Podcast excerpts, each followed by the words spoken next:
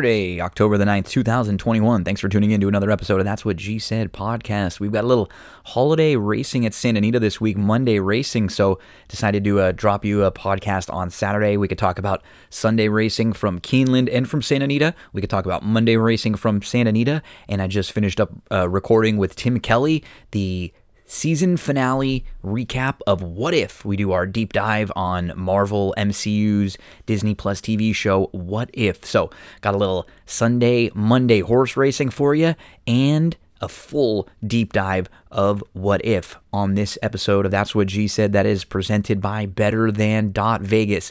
Give them a follow on Twitter at BTV Bets and turn those notifications on because every day they have giveaways.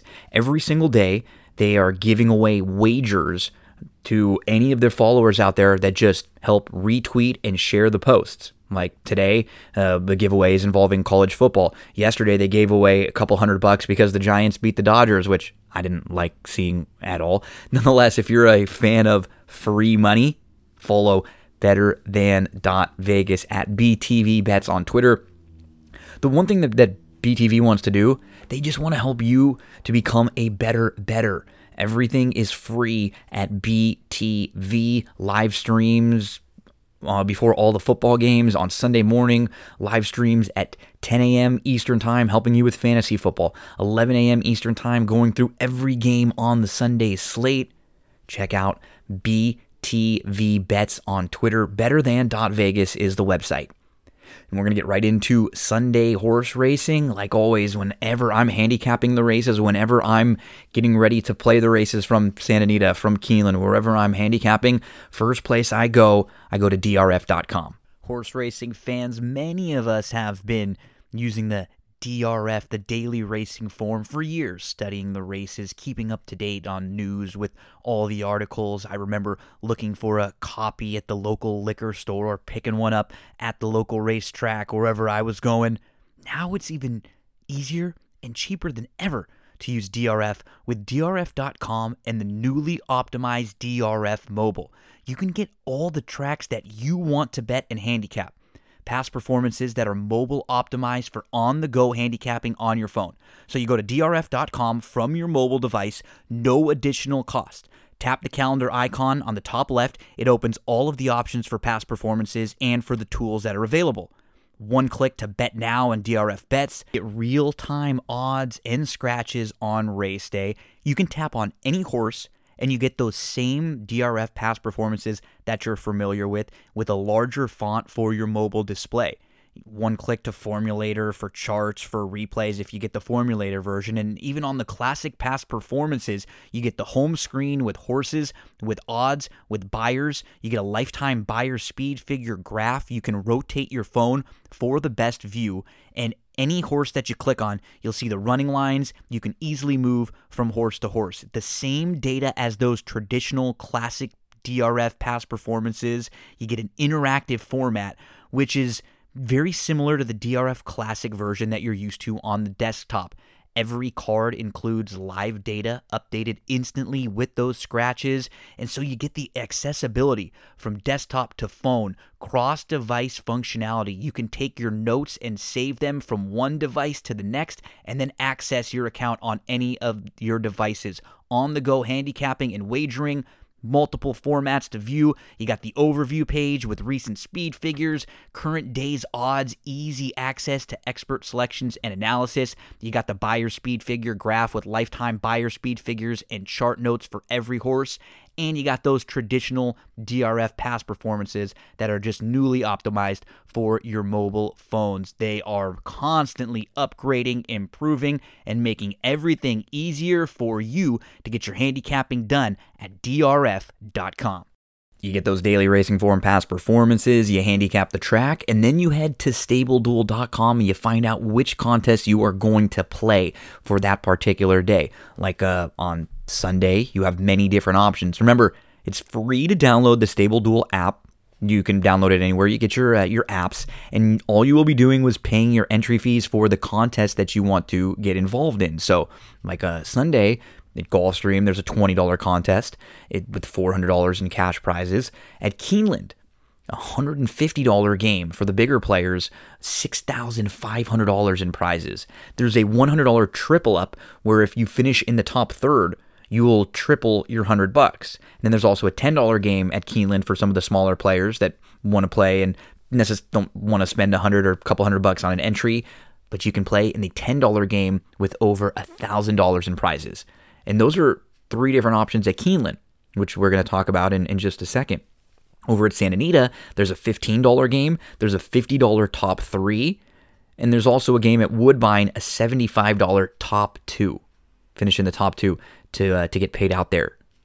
Stable duel get your entries in and play, race, win as uh, we head on over to Keeneland. So if you're playing that Keeneland Sunday stable duel in any of those contests, here are some horses that we like that we're going to be betting and uh, that we think you may want to use in your stable duel lineups. Let's get to race number two. So we're looking at Keeneland October the 10th. Those past performances out, and we got a maiden special weight race. Mile on the turf course here. These are two year old fillies. I thought the eight ran really, really well at Kentucky first time out of the box. She moved to the lead. She was a, a clear cut second that day, and it is not easy to debut going long, and it's even more difficult to go long in your debut at that turf course at Kentucky because it's very, very tiring and it's unique. I expect a big effort from under one sky. If this one is anything in the four to one ish range, let's make a win wager on her in a very wide open maiden special weight race, but she feels like she is one of the top tier contenders and one of the horses to beat in this one. So that's early on the card, race number two at Keeneland. We're going to flip to the late part of the card and we're going to look at races 7, 8, 9, and 10 at Keeneland. And if you're playing any sort of late exotics in the seventh race, I'm going to single the six Manasota Sunset. The blinkers come on today for her. She looks like the one to catch. She ran into a really nice horse in her debut at Churchill behind Pretty Birdie. And in all of her starts, she has flashed legitimate sprint speed. And now moving from seven furlongs to a mile, you know, there's not that much speed in here. I think she's the quickest. We we look at you know Laura's charm showed a little bit of speed going uh, longer last time out. She has a little sprint speed. Miss Jameson isn't really quick. Maybe Lucky and Wild. I think just kind of got the lead that day. I don't know if she's really fast. All luck, same sort of thing when going longer last time out. I don't know if she's got the kind of sprint speed that Minnesota Sunset has. Let's be clear. She probably sits in a good spot and forwardly placed with Saez aboard. Maybe they get aggressive with her. I'm banking on Minnesota Sunset being the one to catch in here.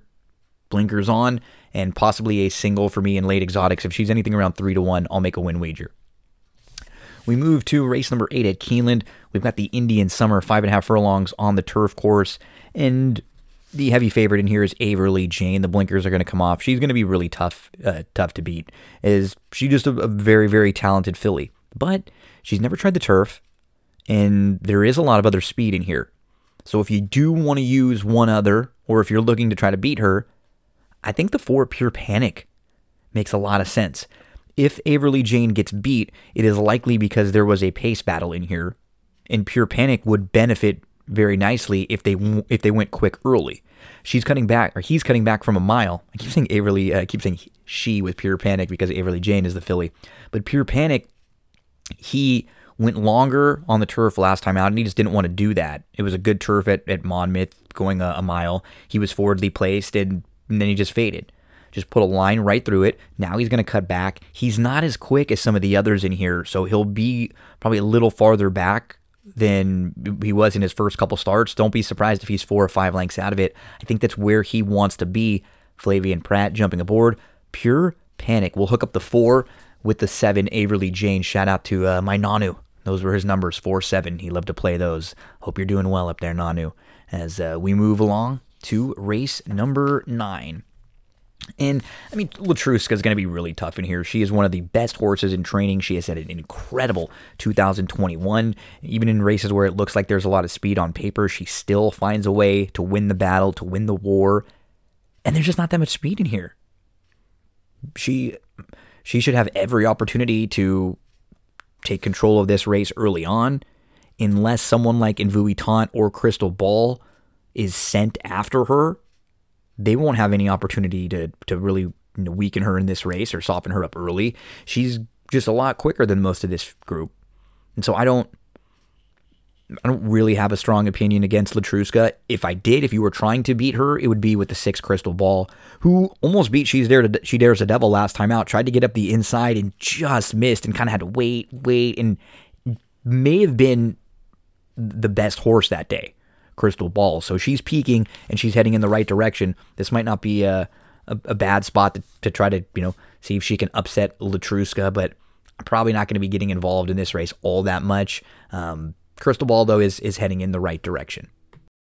The 10th and final on Sunday at Keeneland is the grade two bourbon. I don't know why this race I always like feel like I want or I either have or I get the feel of like I want to play a stone cold closer in this race.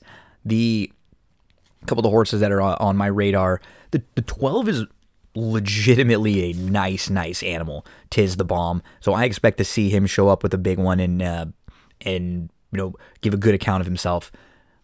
The two stolen base and the five rocket one are the ones I'm most interested in. It could offer you a little bit of value.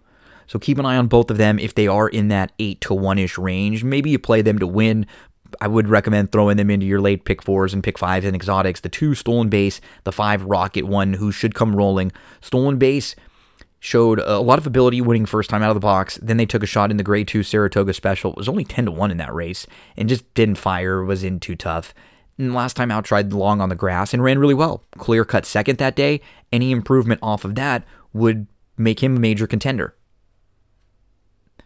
So I'll use the uh, the two the 5 and the 12 in most exotics there in the grade 2 bourbon to close out the Sunday card at Keeneland. That is Keeneland Sunday. Race number 2, the 8, under 1 Sky. Anything around 4 to 1 is fair. In the 7th, the number 6 Minnesota Sunset, we need around 3 to 1, probably an exotic single for me. In the 8th race, I'll build with the uh, build exotics with the 4 and 7, Purely Panic and Avery Averly Jane. In the 9th, if you want to try to uh, beat Letruska or if you're looking to someone to team up with Letruska. For me, it would be Crystal Ball, the number six. And then in race number 10, I'll be using the two, five, and 12 in all exotics to close things out. Good luck on Sunday over at Keeneland as uh, we move from Sunday Keeneland to Sunday Santa Anita. And it's another day where they have those Santa Anita Pick'em contests. If you haven't been paying attention, these are contests that are totally free for you to enter. You go to pick'em.santaanita.com and it's a just a, a, a, format that you fill it out for free, very easy. It's basically like prop select prop bets, um, you know, totals, spreads for certain football games, the props that are involving the baseball games, and then you have to pick winners of certain races all throughout the day. And if you win, you get a thousand dollars. The winners each Saturday, each Sunday and then this week on Monday, get $1,000. Doesn't cost you anything. 12 questions to fill out, plus a tiebreaker. Santa Anita Pick'em. Give it a look. If you're curious to see what it looks like, you can check out my uh, social media on Twitter. I post videos to show some of the uh, the props for each of the cards. So on Sunday coming up, this will be a lot of uh, NFL and horse racing. It's going to combine the two of those and let's see if we can make you some money at Santa Anita in those races. Get those past performances out for October the 10th for Sunday, Santa Anita, as we jump right into race number one, maiden special weights going five furlongs on the turf course. I'm expecting a yellow rose of Texas, the number three, to really improve on the grass here. A couple winning turf siblings, and this one uh, for Peter Miller. Just didn't show a whole lot in the debut, but you lure a Rispoli for career start number two. Expect a much improved effort from a yellow rose of Texas, who's 12 to 1 on the morning line. Anything around five would be fine. And this is a great horse to use in stable duel because it's not going to cost you a whole lot. And I think the morning line might be a tad higher than what uh, this horse ends up going off at. Let's move to race number three on Santa Anita's Sunday card. The two Eagle in the Sky is the one who intrigues me the most in here. So he is going to be coming off of an effort where he was really wide. He was four wide. He was about sixth, seventh, like three deep in between horses.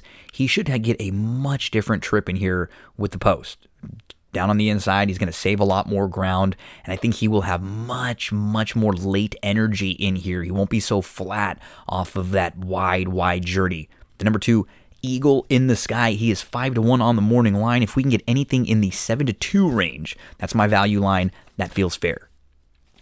Race 5, we've got Calbred Maiden Special Weights, fillies, two year olds, five furlongs on the turf course. I'm looking at the first time starter for Phil D'Amato. The dam of the number 5, Tecumseh Caroline was a multiple winner on the turf course. We've got a steady tab for this one. Been working over on the training track, which is a lot of times the, the track that sort of plays well to the turf course at Santa Anita. Sweet Caroline, bop, bop, bop. Shout out to my mom, Carol Bacola. Let's get the five to come some Caroline home in race number five at Santa Anita. Anything around five to two, anything around seven to two. This horse was a six to one on the morning line, so the the value line for me seven to two. We move along to race number six. We've got 16,000 claimers, non winners of two, six furlongs on the dirt. Now, you know I'm a Game of Thrones fan. We're going to the house of Targaryen, baby. This filly is lightly raced, and she just got upside in a race where I don't want horses who have run 10, 15, 18 times. I like the fact that career debut, she's a runner up. She comes back in her second start and she wins really nicely.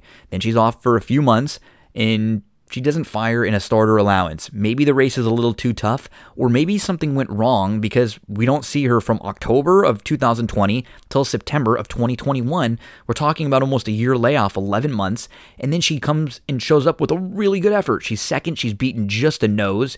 She puts two starts together. She has every right to step forward off of that effort, and she shouldn't be too far out of it in a race that I don't think has that much speed. I don't think she's going to be on the lead or close, but maybe sitting like fourth, a couple lengths out. The number two, House of Targaryen in race number six at Santa Anita on Sunday. Let's get to our final two plays on the Sunday card, races seven and nine. In race number seven, there are two horses that I think are, are interesting to use in a lot of your rolling exotics. The, the six Tiger Hunt. There is no speed in this race at all. None. None whatsoever. And Tiger Hunt showed some speed before coming over to the US. Now they add the blinkers, stretching out from five furlongs to a mile. I think the game plan with them is just going to be go, get aggressive, try to get out front. And Cotopaxi should be sitting in a really good spot. I don't know if he's as quick or if he if they want to go to the lead with him, but naturally the way he runs, he's been improving and showing a little bit more positional speed. I think he should end up securing a very, very nice spot in here. So I'm going to use the two of them in all exotics. The number six, Tiger Hunt, at five to one on the morning line with the five. Tiger Hunt needs to be about seven to two for us to, to make a wager there. As we move to the ninth race, looking at the number 11 in this one, these are Calbred fillies and mares, optional claimers, 20,000 in a first level allowance. The 11, Emma's Dance, has legitimate excuses for her last three poor performances. She is going to be sprinting on the turf in this race. Last time out, she tried going long on the turf. Two starts back, she tried going against open 50 claimers sprinting at Del Mar, and she just didn't have the best trip. And this just feels like a much better spot for her. Emma's Dance, who three starts back missed the break. So now you start digging into the last three races. Okay, well, that's why she didn't run very well in each of those races. She had legitimate excuses. What's that going to do? That's going to build her price a little bit for us in here. The number 11, Emma's Dance, is 8 to 1 on the morning line. Anything around 5 to 1 feels fair. It's always going to be fair for you when you head to cindycarava.com and check out full service realtor Cindy Carava. She can help you out with buying with selling, with leasing. She can help connect you to the right kind of people for home improvement with the vendors like gardeners, landscapers, painters, people that she's used personally in her own home. Maybe you need help getting pre approved for a home loan. She'll connect you with a lender that can help put you in, in touch and kind of give you the, uh, the directions that you need in order to get that taken care of. Cindy is one of the kindest and most genuine people I have ever met. And maybe you just want to see where your home is stacking up. She'll do a free market analysis of your home's value. Check out cindycarava.com, C I N D Y C A R A V A.com. She'll help you in any way that you need. It's going to make your life so much easier. cindycarava.com. let's move to a little uh, Monday racing. And don't forget, there's a Monday Pick'em contest too for Santa Anita. So if you're playing the Santa Anita races on Monday, just go to Santa Anita, just go to pick'em.santanita.com and fill out an entry. It's free. You're already looking at the races for Monday. The contest is going to be involving, you know, half of the questions are about the races, and then about half of them are sports that are going to be on Monday. So you're going to get the Monday night football game, Ravens Colts. You'll get some stuff about the Dodgers uh, playing the Giants and perhaps some of the other baseball games. Free, free, free with the chance to win money? Why not? We're going to win some money right off the bat in race number one at Santa Anita. Get the past performances out for October the 11th. Five furlongs on the turf course in race number one. Sinning and winning. First time starter for Brian Koriner. A very good first out barn. And this particular uh, two year old has four winning turf siblings, including a horse named Sinnin and Grinnin, who is three for three and perfect on the turf. I'm expecting a big one from Sinnin and winning first time out of the box, six to one on the morning line. Anything around four to one will make a win wager in race number one. Plays in races three, seven, and nine as we flip to race number three. $25,000 claimers in here, a mile on the turf course. I'm looking at the eight and I'm looking at over attracted because this is a horse who fits the profile of what Mike Maker does and does very well. He claims a horse, he takes a shot in a tougher spot, and if it doesn't work, then you put the horse right back where they fit. Over attracted was claimed for 32 out of that race, took a, a shot in a 50 starter allowance, didn't really fire, was a little too far back, and now you drop back down to a, a level that fits. Over attracted if this horse is anything around seven to two, I'm going to make a win wager. It's a really good spot for over attracted to show up and run well. Moving along to race number seven, and we're looking at the number two in here. Cucina is this is a first level allowance optional 50. They're going to go six furlongs on the turf course. John Sadler is going to claim this one off of Mike Maker, which is the opposite of the horse that we just had going from um, John Sadler to Mike Maker. This one goes from Mike Maker to John Sadler. And I think it's interesting that Sadler claims and immediately cuts him back to a turf sprint where he has had previ- prior success. You see at the bottom of the page at Gulfstream Park, sprinting on the turf, he was doing well. And this horse actually had done pretty well sprinting on the dirt also. Ran into a couple good horses on the East Coast. Pete's play call was in really good form. Yaupon uh, was one of the top sprinters this year. Cucina in the three to one range feels like a play in the seventh for me at Santa Anita on Monday. And we move to the ninth race, the final play for me on the Santa Anita card on Monday. Maiden 50 claimers, a mile on the turf course. I like the four, Solo Animo, who showed a lot of ability sprinting on the turf in his first two starts. He was third and beaten a length and a half, came back and, and was DQ'd out of that race, actually. Or his, he was third in his debut, came back and uh, finished third again in career start number two, but was DQ'd in, to, to, fifth for uh, causing an incident. But he has ability. In his third start, he came back and he ran well going long on the dirt. But then he didn't run from July of 2020 to September of 2021, and he needed that last start, no doubt about it. It was against maiden specials, six furlongs. Now he's going to go second off the long, long layoff. He drops. He goes long on the turf. The number four, Solo Animo, at five to one on the morning line. If he's anything around seven to two, we'll make a win wager there at Santa Anita on Monday. So those are your Santa Anita Monday plays. Best of luck. An extra day of racing at Santa Anita this week. The holiday season is coming up. Everybody's looking for gifts to get. You don't know what to get everybody. Perfect gift is a candle, and in particular, a candle that's healthier for you. No toxins, no carcinogens, no pollutants. I'm talking about ceracandles.com, C E R A candles.com. All sorts of scents for any kind of mood, season, any kind of party. They have three different sizes there. You're going to be helping a small business who just wants to provide candles that are healthier, that are better because of the soy wax that they use. You actually get a better bang for your buck. The wax burns burns longer. The wicks, they are non-toxic wicks. They also give you a better burn. Check out ceracandles.com, C E R A candles.com. So you want to set the mood. You're looking for something all natural. Soy wax, non toxic, baby. Scents for every season. Now don't be afraid, baby, just spell it out.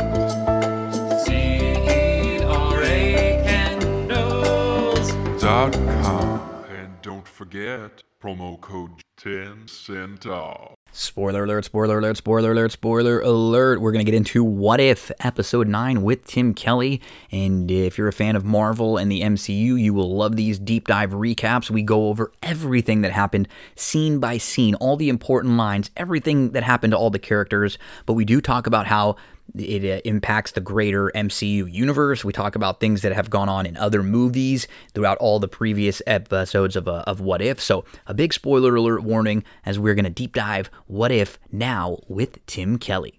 If episode 9 What if the Watcher broke his own oath? We are here to discuss What If Season 1. It is in the books. Tim Kelly joins me again, like he has for each and every recap, each and every episode of What If of every one of these Disney Plus Marvel TV shows and all of the uh, the content that they've had out there over the last year or so. And uh, TK, this was, I think, probably the most polarizing of the now I think four shows that we've discussed because mm. it I mean, in the most basic sense, it's animation, right? I mean, yeah. we're a lot of people see animation, they think, oh, cartoon, maybe that's for kids, or it maybe it's not yeah. as important, or it doesn't feel like who knows if this, how much this is really going to be canon with all of the things that we've seen in the greater MCU. And so I think a lot of right. people may have had some trepidation, you know, coming in with the show. Mm-hmm. I I really enjoyed it. I really enjoyed it. Yeah. And I may have had some of that hesitation at the beginning. I don't know if I ever was going, I'm not going to watch this, but I just wasn't, mm-hmm. I didn't have my expectations set through the roof. And I think they mm-hmm. were met pretty well. I was very pleased with how this turned out. Yeah, I mean, that was the big question going into the finale is are they going to stick this landing? And uh, I feel that overall they really did. I, I was really happy with the the the whole the whole journey from beginning to end. I know we had a few criticisms uh, early on, and you make a great point about you know the stigma attached to animation uh, it is associated with you know kid shows and and kid content and that can that you know that's not always the best uh, highbrow entertainment but they really um, reached and aspired to do something uh, uh, substantial, I think, with this series. Uh, that's on the same tier, on the same quality level that they've brought to their live action uh, motion pictures and television shows so far. Uh, and I think, yeah, they they kept the, the quality pretty consistent throughout. Um, I'd say it's a huge success. We ended up getting a nine episode series in season one. Now, reports are there were supposed to be 10 episodes that they either pushed yeah. one to two or maybe cut a few things out of based on, you know, how they wanted to lay out this story or maybe, you know, things they wanted to tell. You can kind of get a glimpse in this episode. There are a few things like they they only briefly sort of looking at Tony Stark and Gamora, and that yeah. was some that was something that uh, was kind of interesting. Kind of wondering if that if there was more to that somewhere else. Um, there are a few loose ends throughout some of the episodes that we didn't hit on, like uh, Bucky. You know, right? Yeah, just fall randomly in a play. We just didn't know where he was, and, and there were there's some people we never saw from again that we assume will show back up in season two or who knows, you know, uh, in in live action somewhere. As this, it felt like as uh, something we've talked about through mm, through a lot of the episodes. There were like um, there were agendas, I think, in some of these episodes too, in a good way. Of hey, let's really have some fun with this character. Let's maybe rehab right. this character or let's let's remind people about how cool or how powerful or how genuine this character was. Uh, you know, I'm thinking about Peggy Carter. She's not someone that you mm-hmm. see all the time, but you got a good glimpse at her a couple times and just that oh those warm feels that you get when she's around. You know, those those warm Steve Rogers feels just cuz she's oh, so honest and good, you know, and um and then we get you know, uh, I, I also thought just based on the the timing of uh of what's been going on recently, this last episode, seeing Nat have you know mm-hmm. have such a big part to play, and Nat coming back into a different universe, knowing that in the last yeah. week, Scarlett Johansson just came to an agreement with Disney, and she said, "Yeah, we're good, and who knows, maybe we work together again in the future." So, you know, yeah. that's that's something that is interesting with the timing. Killmonger back in mm. in where he ends up, it's like a 100% chance that he's showing back up somewhere coming out of that pocket. Absolutely. And that, that's exactly right. The that Marvel's doing what Marvel's doing here is managing their IP and they're doing it really well. I mean, they've got these valuable characters and a whole library of them, uh, and uh, they're they're being smart about how they use them. They're they're listening to fans, they're looking at reactions, and they're tweaking things here and there. Uh, we talked about Captain Marvel in previous episodes, and yeah, Killmonger I think is one that they're also priming and keeping relevant uh, to bring back into that live action setting as well because there's that big gap there there that huge hole that um, Chadwick Boseman left by by passing his, his tragic passing earlier uh, so it is uh it's important that they kind of shuffle the deck a little bit and move characters into these these holes that they've uh, kind of created and Peggy Carter moves right into that spot that um that you know Captain America left that that you mentioned, that pure of heart, that um, that just true heroic, uh, that person who's just emblematic of a, a true hero. Uh, she's that that center, that core, that heart there. And uh, uh one thing that's uh, I think a real tragedy. Uh, on top of losing Chadwick Boseman, is that they created this great spin-off character for him with the T'Challa Star Lord, and you know it's probably the last we're going to get to see of that. I've said in the past I want Lakeith Stanfield. I think he would be a great uh, person to carry that on. But I think that's you know that's probably just um, just a fantasy, fantasy really. Yeah, fantasy yeah. booking in wrestling we call that. You know, like oh, mm-hmm. uh, he's gonna win that title there and that day and go over. Um, it, it it's weird because it's it's these these mixed emotions because it at the same time it's so sad seeing and hearing Chadwick Boseman in these episodes, but then on the flip side, if this show wasn't here, we wouldn't have have had the opportunity to even get a little bit more of him yeah. in this world. You know, if we have to be grateful, I guess that yeah that we got extra uh, because if, if this yeah. if they don't take the chance with this show, we don't get a couple more installments of him. And they were actually, I, I read somewhere in one of the the things I was reading the other day after the season finale that there was plans for a T'Challa Star Lord show. They had already wow had plans for that because they liked the character so much and they thought that was a whole world they could explore. So, wow. Yeah, that's I, I such a loss, honestly. What, what, potential that would have had. Honestly, it's such a rich character.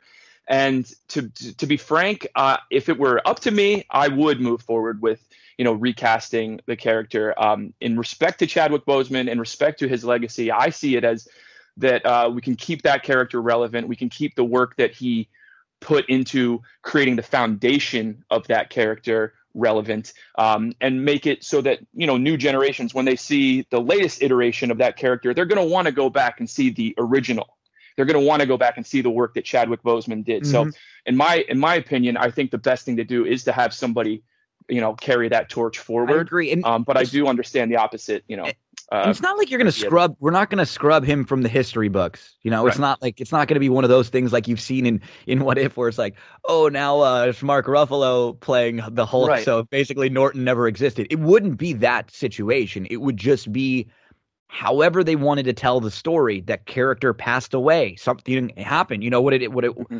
and and then you could honor him throughout as someone trying to you know, the, the next Black Panther trying to live up to the memory of T'Challa, you know, trying sure. to do things to. There's a way to to do both, right? To show a respect mm-hmm. for him, but you have to be able to move on with that story c- to continue to tell it in a not in a disrespectful way at all, but it's just that story in Wakanda is such a big part of the MCU moving forward that you you know I, I think it, it sounds silly because you never know, but the type of guy that he was and everything that we heard, he would absolutely have wanted the story to continue on. You know, and, and yeah, I, I, I agree. I think he would want someone else to have the opportunity. And mm-hmm. for that, the, the the important figure that you know Black Panther represents as a character, um, you know, culturally, I, I think he would want somebody to to carry on that legacy.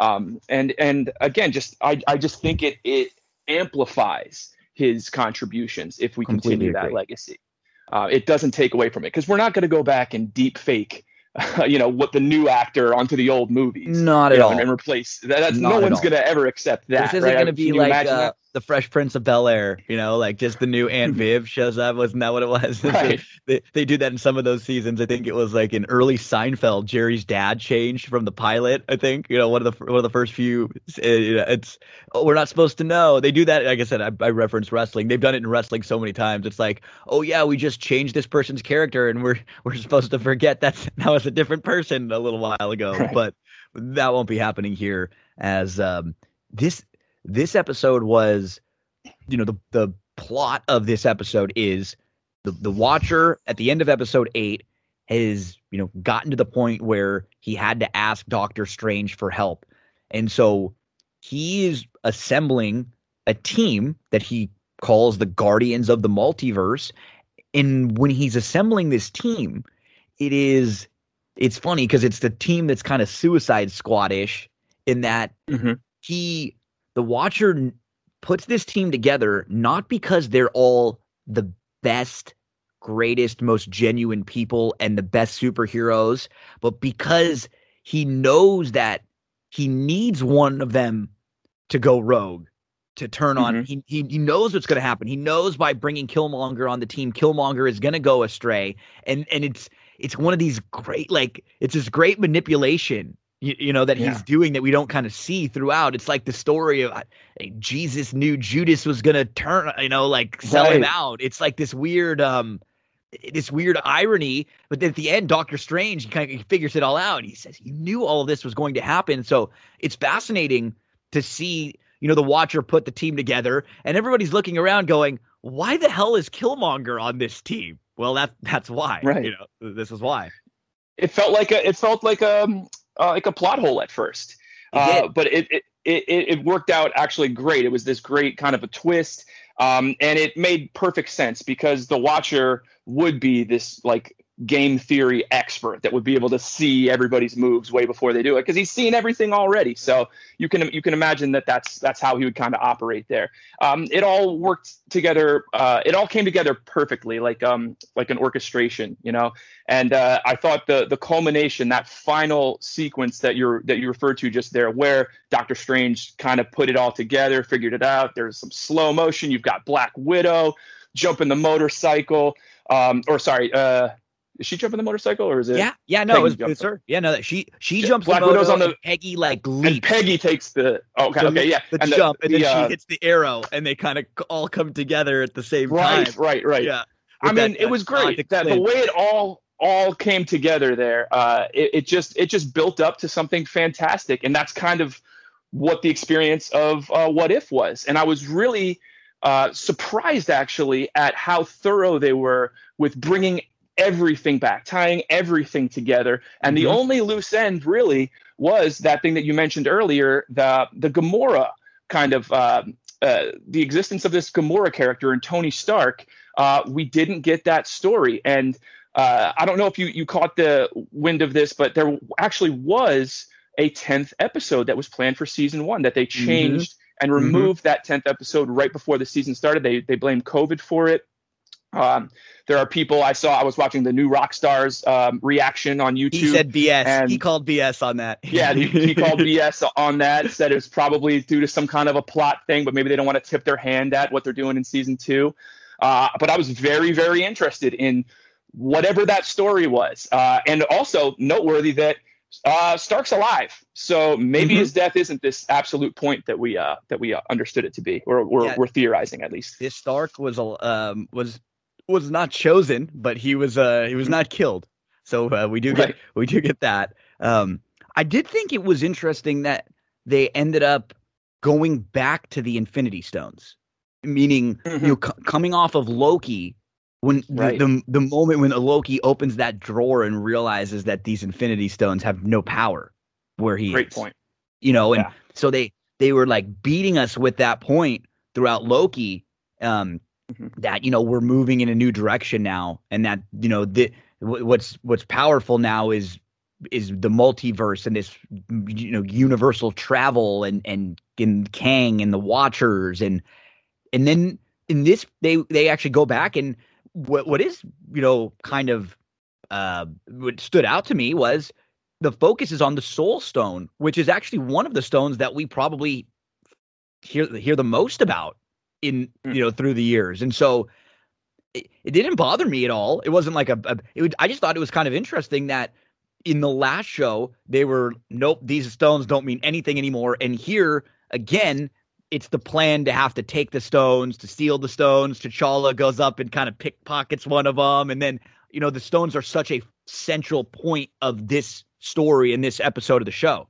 Absolutely, and I love that that phrasing there, central point, because there's a great shot uh, that focuses on the Soul Stone as it's separated from the group. It's just, it's just laying on the ground, and we're seeing like glimpses of the action, the fight happening all around it, but it's all just focused on this one uh, stone. I thought that that was like a truly inspired choice, and that the art direction in this. Uh, uh, lived up to that, you know, from bell to bell. Uh, it, it looked like a really imaginative comic book come to life on the page. The way that they showed um, energy blasts and things working, like the the Doctor Strange kind of flickering uh, between dimensions and things. Like uh, it's hard to describe and put into words, but visually it was breathtaking and Unbelievable. Yeah. The colors and stuff. It was like um it's like a stained glass window.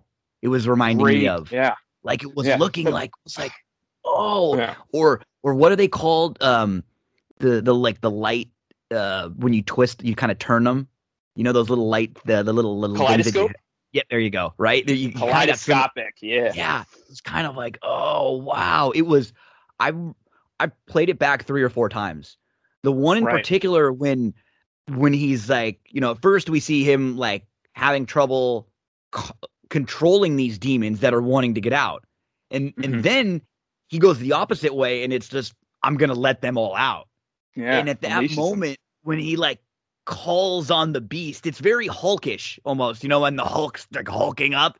He's he's calling on all of these demons and the, the the yellows and the red colors that are just like spewing out like a fountain almost. Yeah. it's just visually one of my favorite things of this show of this episode of the series was was that this the doctor Yeah. strange and and man you know what? He's another one where they set up they set him up. He looked great in this episode and in these last couple Right. i mean he just looks so powerful and and so strong for someone who you know he is powerful and strong but again i don't you never get the feel that he's this one of the major players and that or mm. that he was and now moving forward i get the feel like doctor strange is going to have a big say in what happens in some of these upcoming movies obviously his own Yeah. movie we've seen him you know pop up in the trailer already in, in spider-man and um you know he was a big a big focal part in this which leads me to my next point no spider-man yeah.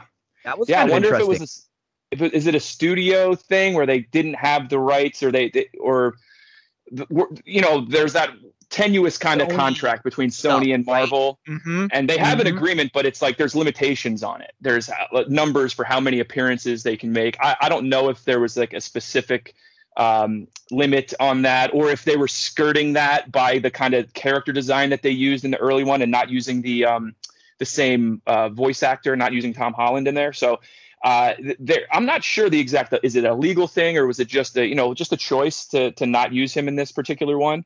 Um, but yeah, I I felt he was missed. Uh, I thought he was such a crucial part of i do too yeah uh, that zombies episode, and I wanted to see him him there. I was really happy that zombies were an element here, Mhm. uh, and that was great. Like I said earlier, they they touched on really everything they hit a um, throughout the Yeah. episode. Every episode uh, got a revisit uh, Mhm. throughout the season, so that was really really cool to see. And before we move on, uh, I kind of want to go back to the Infinity Stones and that and the point you made there. And I thought that was really interesting, like what how they kind of um, we kind of went back and forth a little bit on Mhm. uh, are we v- on valuing and devaluing the uh, Infinity Stones within the MCU? But I think ultimately what we got here was a, a greater understanding of kind of the rules behind them.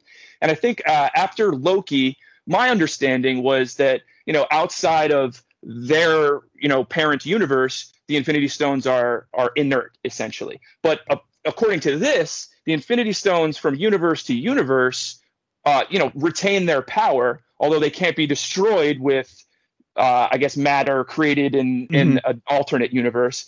However, the TVA and whatever like higher universe that is, that is somehow like separate and immune from the uh, effects. Of, it's like its own pocket dimension, which was kind right. of like a, a, word that was being used An- to describe another concept episode. they they introduced here. Yeah, mm-hmm. this this little bit of a place where you're able to kind of sit and watch and see everything that happens, but you're isolated in your own little bubble where you're not, you know, interacting with anyone or anything else. That's where the watcher has basically, you know, been. He's been in all these different pocket dimensions watching everything. And that's where Strange has been since his standalone episode uh, earlier mm-hmm. on in this season. And um, yeah, th- there were some new concepts visually. This was great.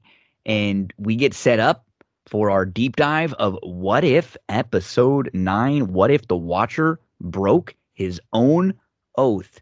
And pretty quickly he gets he gets right into you know the the the plot of this episode as he sets us up time space reality more than a linear path a prism of endless possibilities where a single choice can branch out into infinite realities creating alternate worlds from the ones you know i am the watcher your guide through these vast new realities Follow me and ponder the question, what if? As we pick up with Peggy, and she's basically in she's basically in Captain America Winter Soldier, right? Yeah. And and she's just taking the place of Steve at, at, this point. You know, we're in the we're in the plot of that movie where she is, you know, pirates on a ship and and then Batroc uh, shows up, you know, mm-hmm. 20 or so led GSP. by Batroc. Yeah, Georges St-Pierre back again is cashing uh, those checks. He is. So many big stars coming back just for a little in some of these, you know, little lines and one or two yeah. uh, things here and there. But I love it. It keeps the continuity. It makes it feel even more important. As um, Peggy and uh, and Nat joke, I love the the you know this is Peggy in the place of Steve, so her and Nat are best friends, and they have all of the inside jokes that any good friends would, and they kind of make fun of each other a little bit playfully as uh, exactly the same sort of interactions that Nat was having with Steve.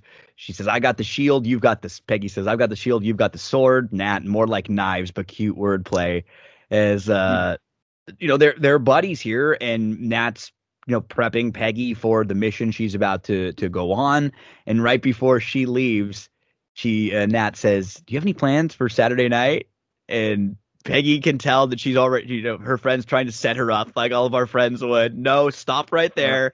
And Nat says, Bernard in accounting was asking about you, which was just great. It's like no disrespect to anyone named Bernard, but the name, the way that the name was was played, you know, was supposed to be like the most boring, uh, ugly, awful, yeah. like nothing person. And Peggy says, nothing good has ever followed the phrase Bernard in accounting. So um, I, I, just thought this back and forth between them was, you know, you know, cute. It it makes you smile yeah. a little bit, and you go, oh yeah, they, they got the same the, the same you know connection that uh, Nat and Steve would have had. Yeah, it was fun. It was a nice warm uh, kind of catch up moment, and I thought it was interesting because you know, one of our criticisms of the Peggy Carter episode, uh, and again, it was a very mild criticism, but it was that we felt like we were kind of doing a, a retread of an, another story, and that made things feel like there was maybe less weight to it, or like it was kind of predictable, I guess. Uh, but to see this and come back and pick up on on this and, and continue that now I, I received it in a, a, a, totally different way this time. I don't know if it was just that the other episodes gave us enough variety and that it just dipped our toes back into that like, like repeat story or whatever. But what whatever reason, it worked. It just worked really well, and I thought it was very fitting that you know they continued her story by also continuing to parallel Cap's story. Um, uh, Steve Rogers' story, that is, in the MCU proper. So uh, it, it, it was just, it was it was very uh, consistent in the way that they did it, uh, and uh, it makes sense too because Peggy and Cap are they're you know they're lovers. They were kind of like soulmates, uh, but they're also very much like the same person. They have kind of the same soul in a way, so it, it's fitting and it's kind of says something about uh, their characters uh, that you know, if they switch places, that they basically do the same thing. That's kind of an interesting and telling thing about the characters themselves. That uh, it reveals just how similar they are and how right they are for each other. So Peggy jump jumps out of the jet and uh, she's going one on one with Batroc. She's she's basically like on on the deck of a ship here, and as she starts to fight with him, uh, right before she leaves, Nat even mentions Steve. You know, she gets, "What if his name was Steve?" And that's when yeah. uh, Peggy goes, "Oh, ouch!" Just when we were becoming pals. Then she does her dive, and uh, she starts the battle with uh, with Batroc Batroc's really funny here because he he's like you know a, a fighter who's really you know really confident in their style and he's he's bobbing and weaving and he's showing what he can do, but he just isn't connecting with any of his punches or anything. And he, yeah. he's oh look at me, I'm so good. Oh look at this. It, it, it's it's pretty funny as Peggy just she's just kind of toying with him. You know, she's one yeah. step ahead of him every every moment, and and yet he's still very confident uh, oh, I'm too fast. Oh, that was good. Oh, whoa, look at me. And and Peggy kind of looks off to the side, and the Watcher is just right there in the sky. Yeah. His big face is. She even asks Batroc, "Are you seeing that?" And then, um, right away, the Watcher just calls out, "Captain Carter, the soldier lost in time. You have been chosen." So we see the Watcher starting to build his team. First up, yeah. You got to get you got to get the captain first up. Oh yeah, yeah. That was um, a very cool uh, kind of like they, they they set you up with this story that's very familiar, and all of a sudden they just completely twist it and they bring you right back into the story that we've been watching throughout this the, the season uh, and i thought that was a really cool device that they used to just have him plop in in the middle of uh, you know the continuation of those stories that we uh, saw earlier and to just directly say you have been chosen it's very um, economical storytelling. I think uh, it makes it made perfect sense. It makes for a nice montage, uh, and it gave an opportunity for us to like check in on those stories that we are hungering for you know some some sort of a continuation on. You know, I wanted to see uh, Shuri and Pepper, you know, go after Killmonger. I wanted to see what happens with that, and it was mm-hmm. cool to see even just a glimpse of you know how they went about it. So we then get to Dairy Queen as uh, Ego is trying to use hmm. Peter as a battery, and uh, yeah. as he's doing so, T'Challa, Star Lord T'Challa, comes right in. He saves Peter and Star Lord T'Challa gets the call. Star Lord T'Challa, leader of the Ravagers and the Prince and Lost Prince of Wakanda, you have been chosen. So he, he's building his team. He's first first up. It's uh it's Peggy. Next up it's uh, Star Lord T'Challa, and then we flash to Tony Stark talking about the Infinity Stones, and he is talking to Gamora. Um, I'm out of the weapons business, but how do we put a suit of armor around the world, huh? Around the galaxy? You can't tell me there's another big, there's not another big bad lurking in the shadows monster under the bed. And Gamora just tricked Tony because, you know, eh, she sees the Watcher now. And think about it anyone that sees this guy, this big head, just out of nowhere, would be scared as hell. This yeah. guy just pops up in the sky out of nowhere and starts, hey, Gamora, you know, start, starts calling your name. Like, this is, would be terrifying. Yeah, and I, I uh, noticed also. I, I got to thinking about like what is the actual scale of the Watcher? Like, what is his size? Because when he appears in the universes, he's like so large. Uh, but then when they're in their pocket universes together, he's larger, but not you know not on that same scale. So I got kind of um, just intrigued by how that works exactly. Can he manipulate matter, or like are these universes just smaller compared to him uh, on his natural scale? Uh, I'm very interested to find out more about the Watcher. What's the deal with his oath, and is he going to have any um, any repercussions from what he's doing in this episode?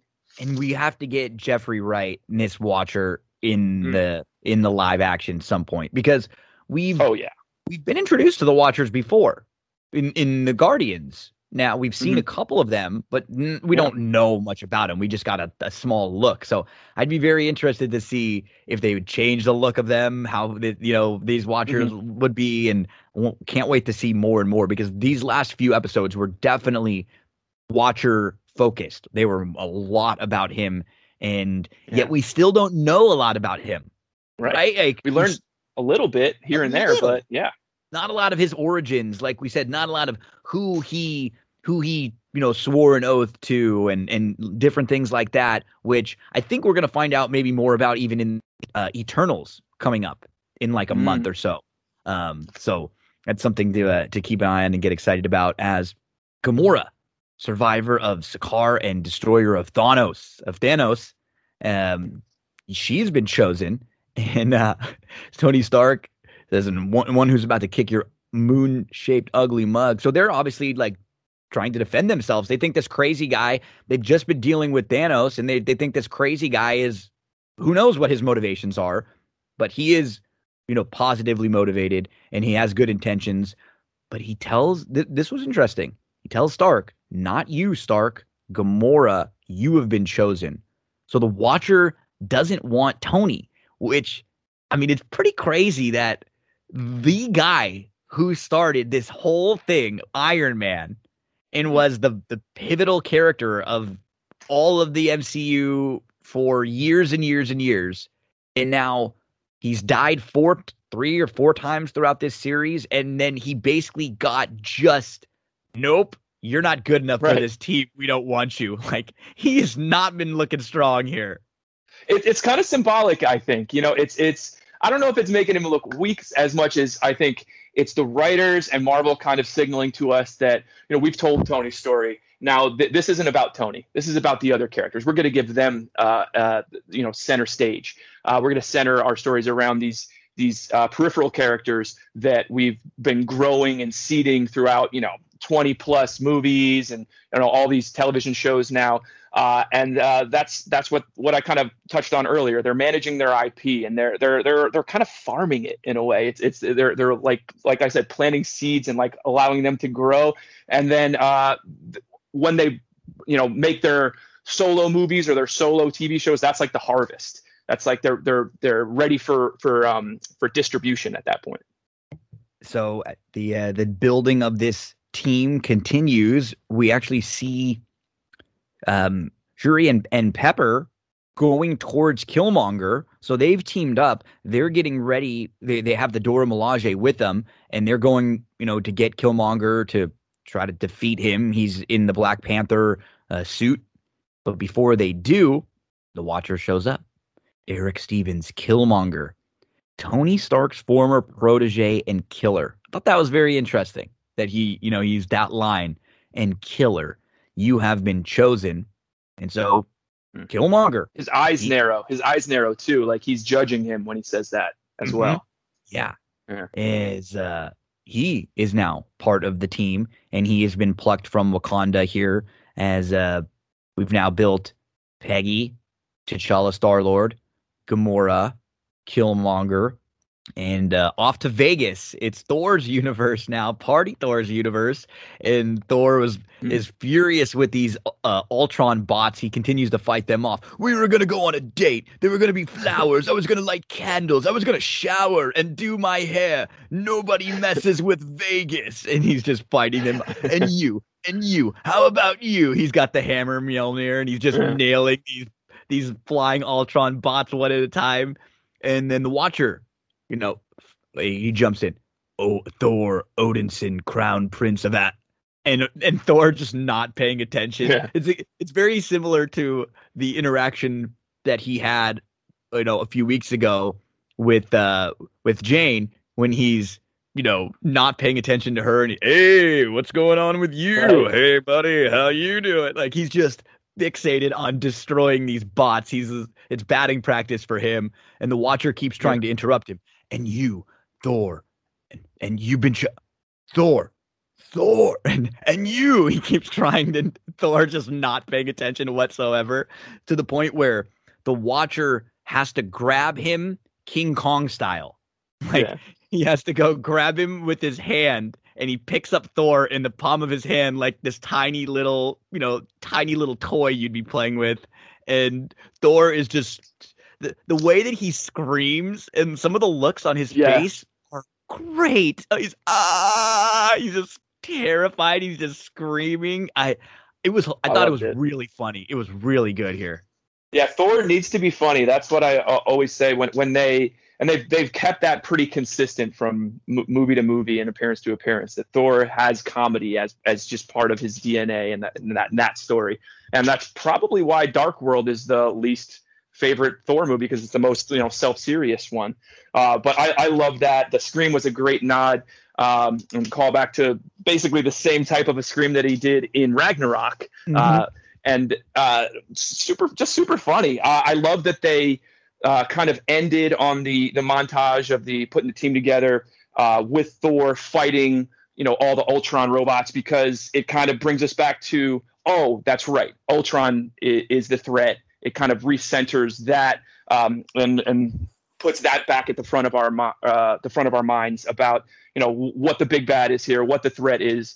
Uh, and it's it's it's right in our face again because you know we're we're going and we're seeing all these other worlds and we're going back into those stories, but then we end on Thor, so we're back to the important story that we're going to deal with this episode. And the pocket dimension that the Watcher takes them all to has uh, has been set up nicely like a bar. Doctor Strange yeah. like places them in this pub that is the pub that Peggy would recognize. In fact, he even mentions mm-hmm. the pub facade was my idea. I read about it in your biography. Thor says, "Oh, we're in a pub." Peggy says, "I know this place." And uh, Thor, of course, wants a beer, so he gets one, and he's pounding his beers there as they try to figure out what the hell is going on.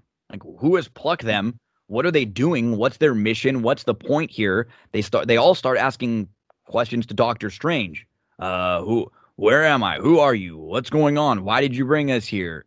he says all good questions he just just like a total dick you know like totally doctor strange is like uh, he's so condescending sometimes you know he's just smarter and better than you like yeah good questions and uh, the watcher appears and and he starts to explain. Uh, i did think it was funny as he sort of appears out of nowhere. Peggy says it's you again. And T'Challa says come on get a new trick man. Which made me just chuckle as uh, the watcher you have been chosen for a mission that is both highly dangerous and absolutely necessary for the continuation of life as you know it. And first i scoured eternity for one true hero. Then i saw the bigger picture. This mission requires a team the perfect combination of skills and experience that alone will triumph so peggy uh, kind of questions let me get this straight you kidnapped us from across the galaxy so we could what save the universe. Gamora chimes in. The Watcher says a little more complicated than that. As Doctor Strange says, you aren't just our best hope to save one universe. You are my last hope to save all of them. The Watcher t- gives them their title, the Guardians of the Multiverse. And it's this moment that's like the Guardians of the Multiverse. You know, you get the big, the big build up, and you get the big reveal, and then Thor starts to laugh. Uh, I know what this is. Loki put this up to you, didn't he? This is a hmm. joke, huh, Loki? Hey, listen, I have no time for pranks today. My lady Jane needs me, so I'll be going. Enjoy yourself. And as he turns, he kind of gives a nod to everyone. He's about to walk out the front door of the pub. And as he opens yeah. the door, he falls out into this you know vast space. It's like a wormhole of all these yeah. different multiverses. Like almost looks like the the thing in, in Loki, like the inner workings of a clock kind of spinning mm-hmm. around. Mm-hmm. There's this gold and yellow visual. And Thor, of course, is scared like hell. So he closes the door and, and, and, and jumps right back in. And uh, yeah, he's not he's not going anywhere. I don't think he quite realized the uh, the scope of uh, of of the importance of this right now as mm. he comes back in and now the watcher really lets them know um, your worlds are either under attack or soon will be by Ultron, an artificial intelligence elevated to a cosmic being thanks to an enhanced synthetic body and the power of the Infinity Stones. Strange kind of helps him explain. Six stones of near unfathomable power, each controlling an essential aspect of our existence, and Ultron holds all of them. So again, these Infinity Stones are a big part of the the story, this you know, conclusion to this episode, to this season, and they are, you know, they're explaining their mission to us now. What exactly this team that's been assembled needs to do, and uh, it's basically like the Watcher and then Doctor Strange are your uh are your you know your group. They're taking the place of you know Fury and and Shield in a right. in a weird way of the you know assembling this team, telling the team their mission, letting them you know helping them plan it and map it all out, and and how are we gonna you know how are we gonna accomplish this? So I I, I kind of find that I found that fascinating a little bit as you know Doctor Strange. I was saying sometimes he can be such a, a dick or you know cocky or this and that. He does have for a lot of this episode a very like leader kind of mm-hmm you know, good teacher. Uh, just he feels like a little warmer for a lot of right. it than than than the Doctor Stranges that we we know. Yeah, and uh, I know we kind of left off. We were calling him Doctor Deranged and stuff like that. Uh, and in this episode, I felt like you know to go back to that you know rehab analogy, they're kind of rehabbing and developing his character, adjusting it uh, to to come back to the light side a little bit. Uh, he has some redemption arc uh, within this. The whole opportunity of the Watcher coming back to him uh, is all about that. Um, so uh, I thought it was really cool. Uh, he ultimately has even has a sacrifice in this episode. So they're teeing him up, and, and they built up the character to have, be this supreme version of himself, the supreme version of the Sorcerer Supreme. Uh, and now we've got this mega powerful character uh, within the MCU that we can use. We can put him against, you know, the Doctor Strange that we know if, if we want to turn him back into a villain at some point, uh, or he can go the other way. Um, he could replace the Doctor Strange we know in the proper MCU. Either way, it's a cool addition to the lore behind Doctor Strange. Um, and to, and we get to also see the potential of the Doctor Strange in the MCU proper. We get to see like how powerful he could be ultimately. So uh, it was just a really cool use of him. I think he's probably the standout character of uh, this series, uh, this season at least, um, just because of what they were able to do visually and conceptually with uh, uh, his character. And uh, I loved, I absolutely loved that moment you spoke about when Thor opens the door and starts getting sucked out into that wormhole portal thing. Uh, going back to what I was saying about the visuals earlier, that was a prime example of that. The way that that was conceived and and uh, the way they pulled that off, it was just incredibly imaginative. Uh, it just jumped off the screen for me visually, uh, and I just thought it was it was re- just really cool. At the end of the day, it was a cool visual that uh, kept my eyes glued to the screen, and they they delivered that in almost every sequence pretty pretty consistently. So I, am very high on this series right now. If if only for the um, the art direction in it. If it was only about the art direction, I would get a, a kick out of this series. But they've managed to pack it with you know Easter eggs and really touching moments, a lot of really great humor, and uh, some really cool action as well. And not just not just cool visuals, not just kaleidoscopic visuals, but the movements of some of the fighting and the choreography there. We talked about Batroc earlier. Uh, some of the spins he was doing was great. And I was complaining early on in the series about some of the walking looking like it was um, what you call it, like a like a motion comic or something, like very janky. I didn't feel that pretty much for the rest of the series. I felt like actually I was impressed visually with everything from from that moment on. So just just a, a, great ride, and and uh, uh, the visuals are uh, I think just a standout reason to watch this show. So the team is now getting prepped for for their mission. They have to try to save all of the multiverse, the guardians of the multiverse here, and T'Challa actually says uh, I might be able to help. I've stolen more from worse, which which kind of alerts yeah. Killmonger. He's surprised to see this different version of T'Challa that's nothing like the T'Challa that he knew. Is right. uh, the you know, Ultron could be hiding anywhere in the multiverse? In the multiverse, they have to try to find him. Um, as you know, T'Challa, Gamora, Doctor Strange all kind of chime in. They uh, Killmonger realizes that the chances of uh, pulling this off are not very good. But, but you know what any good team needs before they uh, they kind of sit down and start to figure everything out. Got to get some eat. Got to eat. Got to get some brain food. Got to get the brain food in there. Right. And they uh, Thor asks if there's a Chinese food somewhere in the alternate dimension. And so just like we've seen them do in uh, in other movies, they prep shawarma. Yep, they're prepping. They're eating their uh, their food and they're uh, they're they're putting the plan together.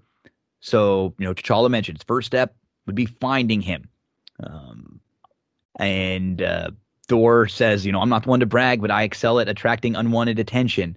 And uh, Gamora shows that she can destroy the stones with the Infinity Crusher, designed to disintegrate each stone into nothing. And so, as they're, you know, all chiming in with, you know, what they can do, what they can bring to the table, their specific, unique set of skills, the Watcher is is sitting there with Doctor Strange, looking at them, and he's like nodding in approval, like, "Yeah, look at this. These are my guys. I did this. Mm-hmm. You know, uh, I did this here." And um, he even says, "Yeah, I picked them." And, uh, and then, um, Peggy continues along with the plan. All right, everyone. Uh, you know the plan. Get the Soul Stone. Get it to Gamora. We'll hold the line. She'll unleash the Crusher, and with some luck, we'll be home for dinner. Uh, Thor Thor's a little uh, a little slow. though. our buddy Thor, he still doesn't understand. Wait, slow down. There's a few people in the room that don't understand. Not me, I get it, but for them, maybe repeat it. Uh, so, um, and th- this even makes the, the watcher smile, and he even says, "They're ready." Um, so he he says, "It's showtime, my friends, and good luck." As uh, they are off on their mission. This team has been put together, and it's just like you know, it's a ragtag team, but they all do have their unique set of skills, and uh, they have a plan. They are all set. Yeah, and it's not even just that their unique set of skills; it's their unique personality traits. It's the what they're prone to do, and uh, they have a unique purpose on this mission. And we don't quite know that yet, but we're going to find that out. Um, you know, as, as, it you know kind of culminates at the end here. Uh, I, I love it, I, and I thought it was a great, great uh, little detail how right after Thor reveals that he's not quite getting it, that's when the Watcher says they're ready because that's part of his plan. That Thor's not going to be on the, exactly the same page, uh, and he's going to attract a little bit of uh, unwanted attention, as we'll see. And um, and Doctor Strange is starts working on on on all of these spells. He he's you can see this demon starting to come out of him. And it's like trying to burst out of him and he kind of kneels over but he he seems like he has things under control. And and so question doctors question. Yes. is he working I'm, I'm, this is just uh, i'm wondering here is is he working uh to contain all these demons at all times? Is it like a constant thing where is it something that i think it's like wanda think right? about focus yeah, on? like WandaVision with she's got, you know, she's got control over everybody and to me that's what it seems like at least. You know, like he has mm. to he has to you know be cognizant about it at all times. The fact that he's like and, and right. it's sort of the, the approach that they're going with Ultron in that don't we have to hit him when he can't even think. You know, we, right. we have to hit him from all these different places so he can't have a moment to process it. I think it's sort of that same way.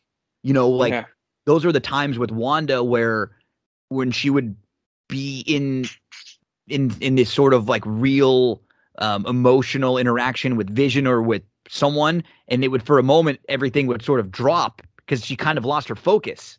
And I, I sort right. of get that same sense with with Doctor Strange. Like this is a constant battle for him, having to hold these demons back, not let them out until the point where he finally just you know releases them all.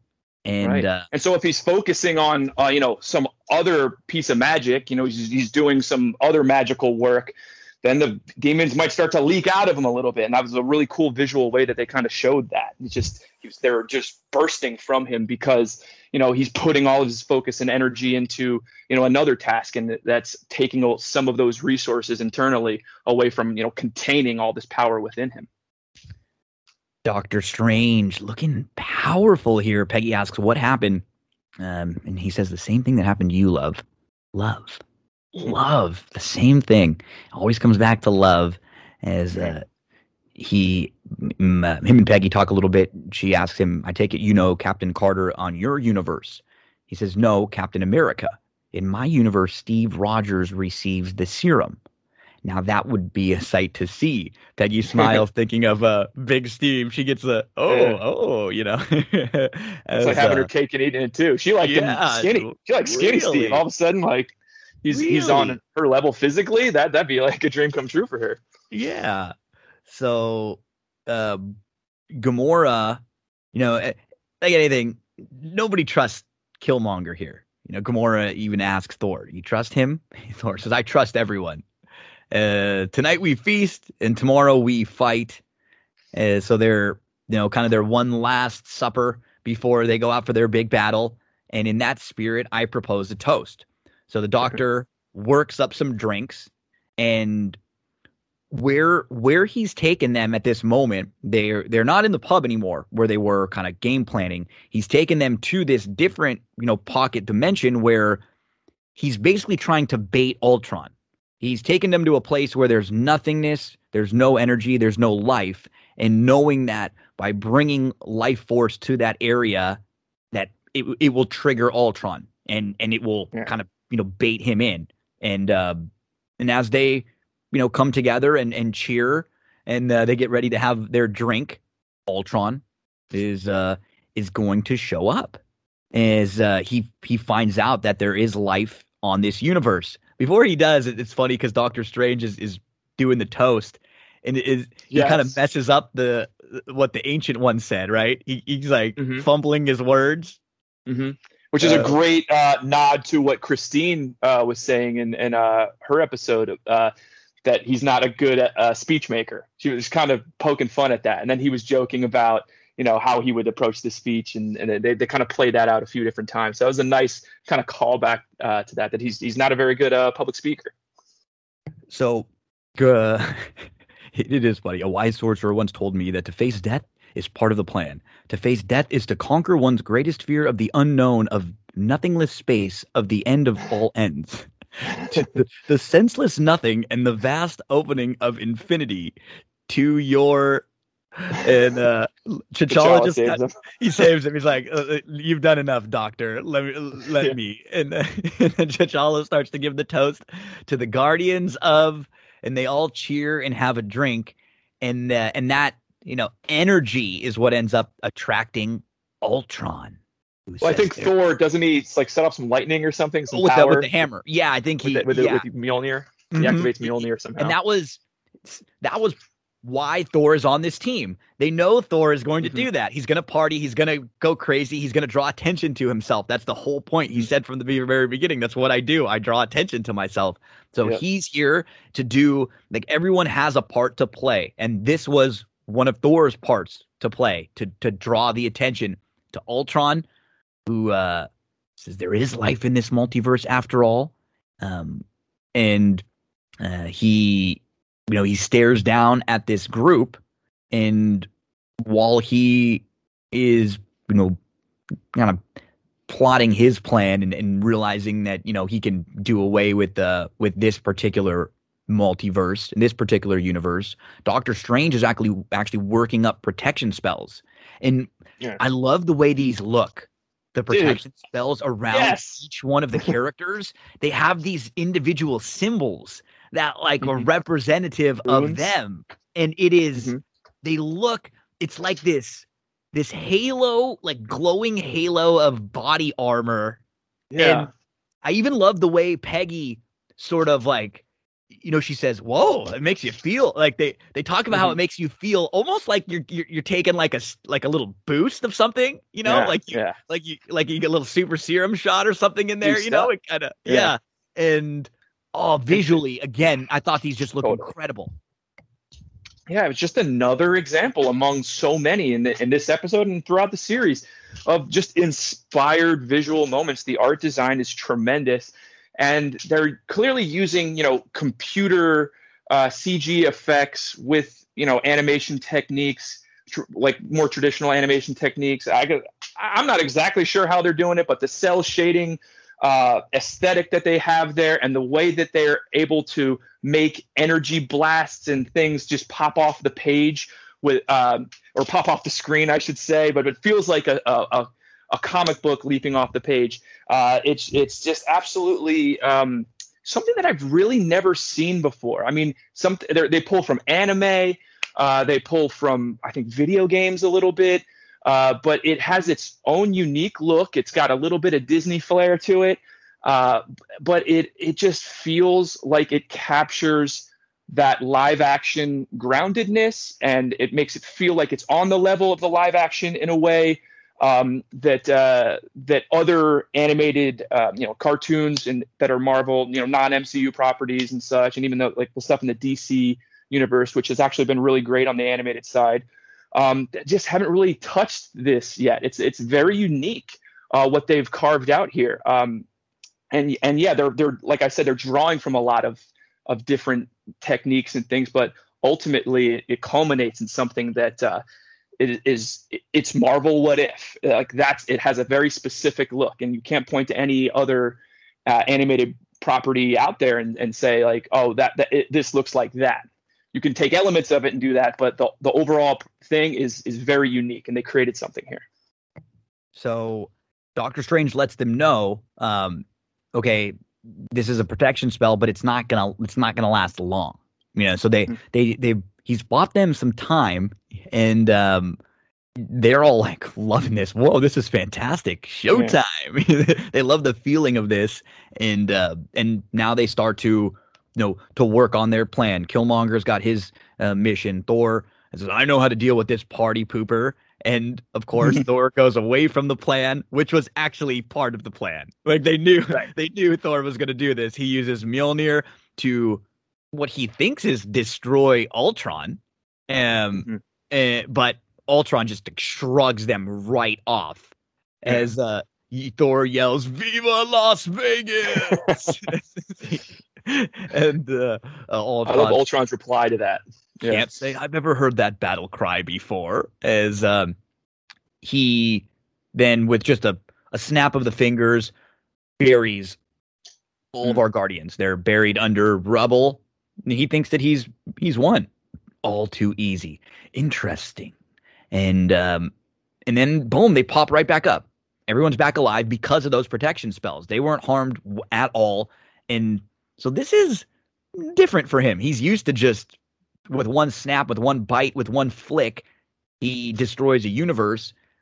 This group of people is a little bit stronger. He can't quite put his finger on on who or what or why quite yet. Mm-hmm. But uh, Doctor Strange reminds Peggy, yeah, yeah, it was you know it was a protection spell. It won't last long, and he this part was really cool. So Doctor Strange now is starts to power up, and he starts mm. sending all of these little mini hammers at yeah. Ultron. It's like flinging them all at him one after the other, and there are just hundreds of him kind of overwhelming. Well, it's Mjolnir. It's yeah. It, Mjolnir. What does he do? He duplicates Mjolnir. I was I wasn't hundred percent sure of yeah. exactly how he did it, but it, me neither. For, to me, I thought he I thought Thor sent Mjolnir out there, and then Doctor Strange like created a portal or something that duplicated Mjolnir a bunch of times, and then such a cool thing visually to see like a swarm of, of those hammers just whacking uh, Ultron around the place.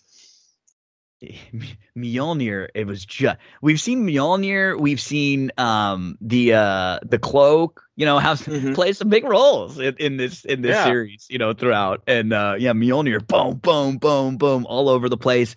Um is uh Peggy and T'Challa now they work together and mm-hmm.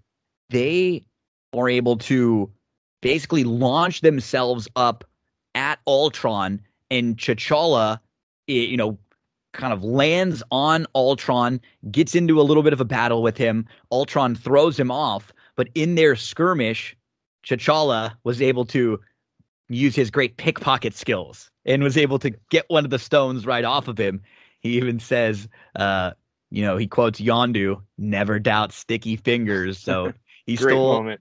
he stole the soul stone. Say that one a few times fast. Yeah, away right. from a away from Ultron uh, from Ultron is uh so you know part one the first thing that they were were hoping for has has worked for them they got this soul stone away from yeah. him and Ultron doesn't even really know it's been taken yet yeah I, I love that moment um I think right around here too uh Peggy uses Mjolnir to kind of like soar through the sky kind of like how Spider-Man does in I think Endgame Um, very cool piece of action. There's a lot happening on screen, and the fact that they got that that sticky fingers line in there, so uh, so um, slick. It was just such a slick moment, I guess.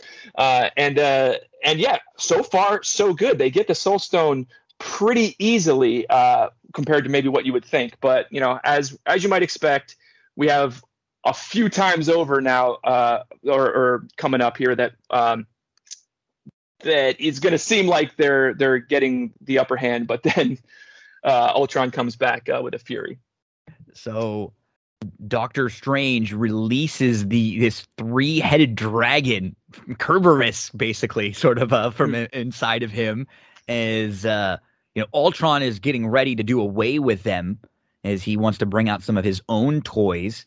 But that's when he goes to reach for the the stone. He realizes the Soul Stone isn't there, and at that moment, Doctor Strange starts just showing off now. He's like, "You want you want to mess with me? I'll show you what a powerful being can do." And so he opens up like a, a portal, and the zombies just start dropping out from the sky, mm-hmm.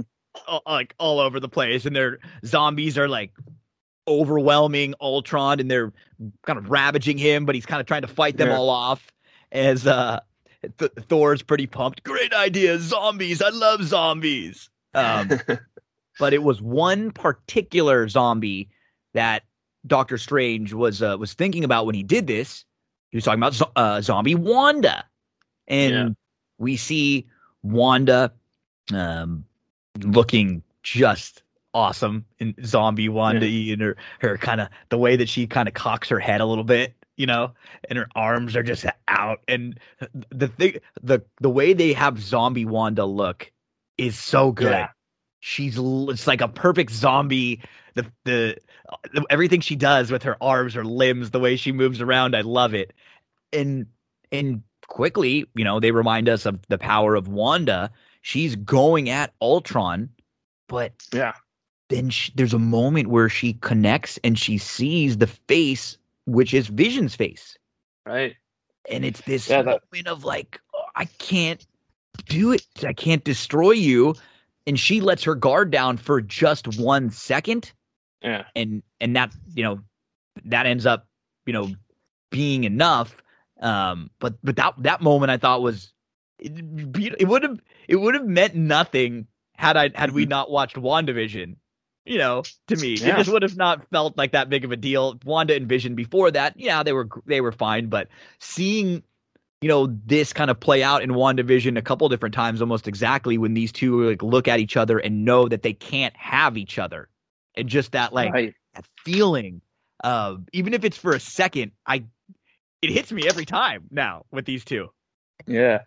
Yeah, and that's that benefit, uh, like we've touched on so many times, of this long form uh, storytelling that we're getting, you know, across all these different movies, all these different shows, uh, that they can just insert a moment like this that takes maybe a minute total, um, and we have all this backstory already. We don't need to drop exposition or anything right there. We're just remembering from a different story, and th- it's all informing what's going on now. It's creating this very rich tapestry backstory and depth uh, to to all the characters, uh, so that there's ultimately a shorthand moving forward where we can we can have a lot of things happen very quickly, and a lot of things can pay off with just just a little nod toward them. They don't have to play out, you know, in a, in a long sequence of anything, but just we bring Wanda, we, she gives a look, and that tells us everything we need to know. Um, and it's this great, rewarding, surprising moment um, because uh, it's it's uh it's tying things together.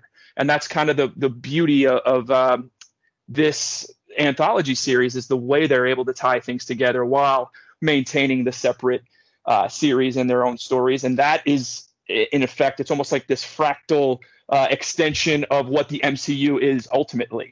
These contained stories uh, this this anthology of stories of these super heroic characters uh, but they all tie in together and kind of intertwine and uh, inform one another.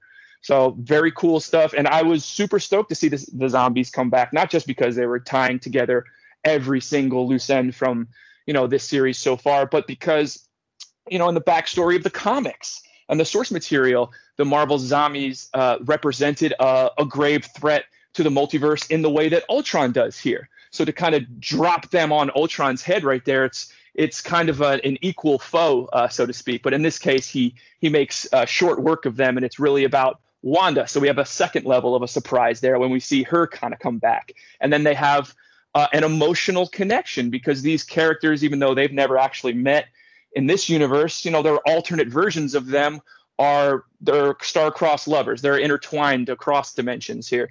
So uh, it's just there's so much going on. Again, it's so rich uh, that there's a lot to to appreciate about any given moment.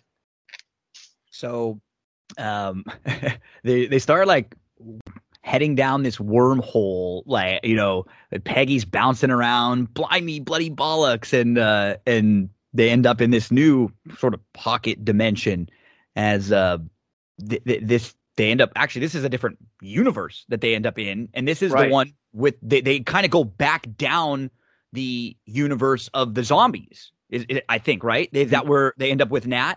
Kind of where the zombies yes, came out? they, they travel to nat's universe from there and uh i love again there's another great visual representation of some extraordinary um you know uh I don't interdimensional shit going down, like that portal that they're traveling through, and as as Ultron basically explodes the universe that they're that they're escaping from, it's kind of it's a really dope moment to see uh, Captain Carter kind of slamming around the walls of this like po- like this portal uh, dimension as she's going into this new dimension, which is the zombies, like you said, where they're going to meet uh, Wanda.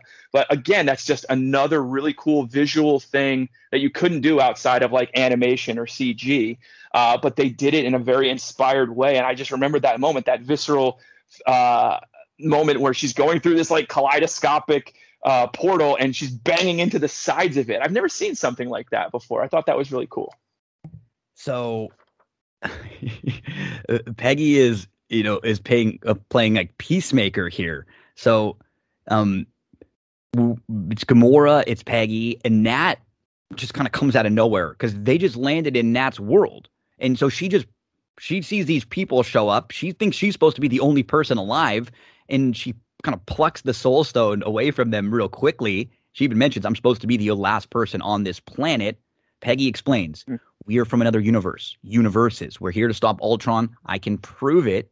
Your father is Ivan. Your Dawes, Alexei. Shout out to uh, Red Guardian there.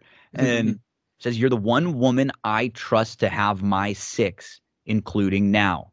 And these and uh, there are three people you trust in the universe, and I count myself lucky enough to be one of them.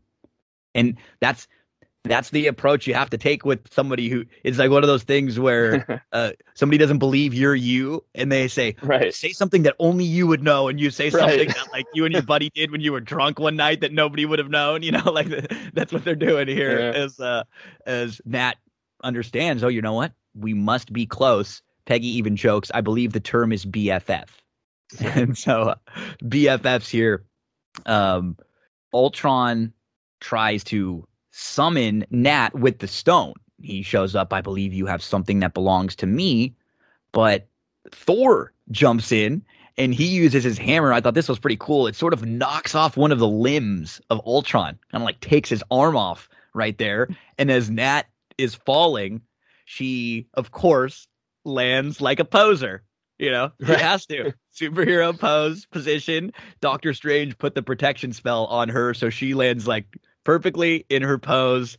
And uh, this is starting to really piss off Ultron. He's starting to get mm-hmm. frustrated now because he, everything he's doing, Doctor Strange is, you know, putting a spell here, saving this, putting this back the other way, or kind of one step ahead of him. And I don't think he even at this point has realized that it is Doctor Strange. I think yeah, yeah he the realization comes in a moment where he kind of understands like you are the one that's been doing all of this. But ultron is just you know again doctor strange showing how powerful he truly is here as uh the the the real plan of all of this is don't give him a chance to think. Don't let ultron process any information as uh now peggy and nat go at Ultron with the shield. They're fighting him with this shield. Ultron falls over. Thor and Killmonger they join the fight. Gamora's in there. T'Challa's in there, and Ultron is noticeably weakening, but he's able to spot the st- the Soul Stone as he sort of fights off the Guardians. Doctor Strange again comes in to uh, to save the day, and at this point he has to he he lets those demons out. And this was the the visuals that we were talking about where you're getting these yellows, these reds as yeah. as you see it like the stained glass window of all of these beings coming out of Doctor Strange. He's like fighting it. He's like ah, and they're all coming out as uh I mean, this moment, there's just so much going on, and there's not much dialogue whatsoever. It's just action, action, action. Mm-hmm. And I feel like for a couple minutes of just watching and looking, they really did a great job because you got to make sure if there's no if there's not ver like verbal cues for things we're just focusing on what's on the screen and so it has to be well done. Mm-hmm. It can't be maybe a little sloppy like some of the first episodes were with a little bit of the animation. I thought they did a great job here. Yeah, I I think for action and animation to work, you um it really has to feel like weighted. Uh, there has to be like weight to the movement. I mean in a literal sense. A lot of times with animation, they don't get like the, it doesn't feel like the movements have the proper weight to it. But this felt natural. I almost wondered if they were shooting some live action stuff and using it as um, as kind of a guide uh, with the animation. Everything felt very, very um, planned out, like to to to to a T, and very specific. And they they made bold choices with how they presented the action here. Uh, I mentioned earlier, and this was one of my favorite parts, was um, just the the the shot on the soul stone where it's just holding a, a static shot on the soul stone and there's all this audio that you hear of the fighting happening in the background you're seeing just little glimpses around uh, as the soul stone's just sitting there center frame on the on the on the ground uh, but it's this great moment where the tension is high and you can really feel it and you don't feel like you're missing out or that they're like you know cutting away from the action it feels like an inspired choice and it's actually focusing on the important thing that they're all reaching for. They're all like, who's going to get this soul stone here? They're all fighting for it. So that's where they choose to focus. And uh, every shot seems like it was conceived um, in a way that wasn't just happenstance, wasn't just thrown together, uh, but they really tried to make the most dynamic, interesting uh, way to present the story. Uh, it was not lazy in any sense of the word. And um, yeah, this is just a great sequence of, of action that we get to enjoy here. Like you said, not a lot of dialogue really to, to discuss or break down in this. Um, not a whole lot of quips or anything. We're just really uh, it's a visual feast for a little bit here, and that's what that's what we need. It's a it's the MCU mm-hmm. after all. They need to be able to pull off action. Mm-hmm. So uh, it's a testament uh, to just how good they are over there. That their their action is is feels weighty and feels um, like it's on the same level as the top action in the MCU uh, and, and in the live action version. And think about the sequence of events that that has been happening through this episode. I mean, they couldn't have done something like this in, in live action. This is the scope of right. all the different creatures, the looks, the visuals, the different places that they're going to quickly. Boom, boom, boom, boom. They were able to kind of take advantage of the of the medium and the technology yes. they're using, you know, in this sense, mm-hmm. and, and do some things that they just wouldn't have even had the opportunity to do in a live action setting. So it just mm-hmm really felt like a home run to me during this stretch as uh Thor Thor celebrates. Is it that it? It's over? We win? Not so hard. but T'Challa, it doesn't feel over. As uh, just a moment later, Ultron explains, I'm honestly surprised. Did the Watcher even warn you? Every universe is different. Each one is a fraction unique. Thus, the Infinity Stones are unique. And then, then no, this is a um, something that I think it's it's a tricky it's a tricky you mm-hmm. know um, kind of plot point to to figure out because this is something that yeah. people had a problem with. You know, what is this? it's almost value? a plot hole. It is. No, it is. It's close to it, and and it's basically like the, they can they can do away with the hole by just saying different things in different multiverse. You know, things like that. But right. it is it is something that you got to think about for a little bit. And she mentions that the Crusher was designed to destroy the stones on my world, not his.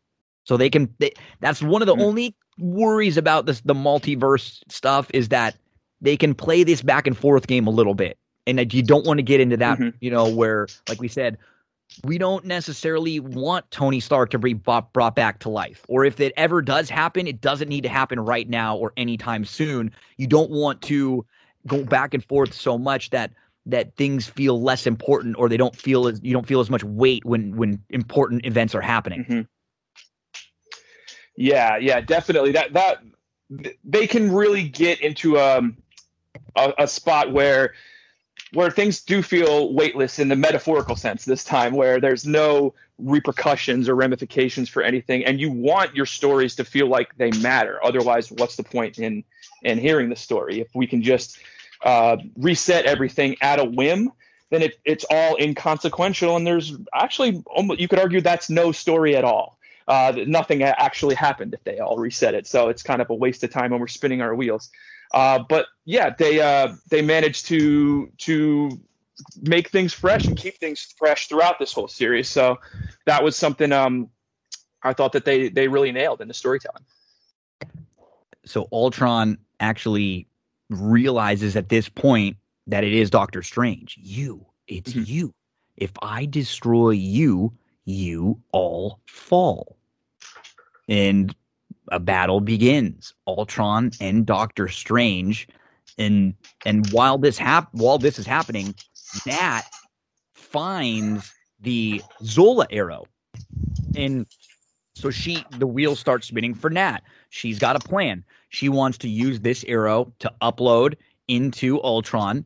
She tells you know, Peggy, I have an idea, but I need distance and a clear target. Can you do that? Of course. Right. Peggy is down just like Steve for anything. You need me, I'm there for you. I've got the shield, you've got the sword. And Nat says more like an arrow with the mother of all viruses in the tip, but cute wordplay. And uh, so I guess just the tip is fine in this case, Tim. Just the tip is okay in, in this in this particular case. Um, uh, Nat and Peggy team up. They work together. Nat shoots an arrow with that virus in it, and Peggy jumps and times it. This is like an alley oop in basketball. Right. like they're throwing an alley oop pass. She throws Hell you dunk, yeah. she shoots it and Peggy just leaps over and the the sequence here is great and this is happening all while Doctor Strange and Ultron are in this heated battle and the moment when Nat shoots the uh, the arrow she actually says this one's for you Clint because remember in in their world Clint um took the bullet for her Clint you Yeah, know sacrificed he- himself. he sacrificed himself. So exactly. So now um she is, you know, honoring him by uh by this great, great uh, ar- archer work or arrow work or uh, Mhm. precision here that she that she uh, uses as Peggy lands on Ultron, removes his mask, and she jabs him in the eye with the arrow Right.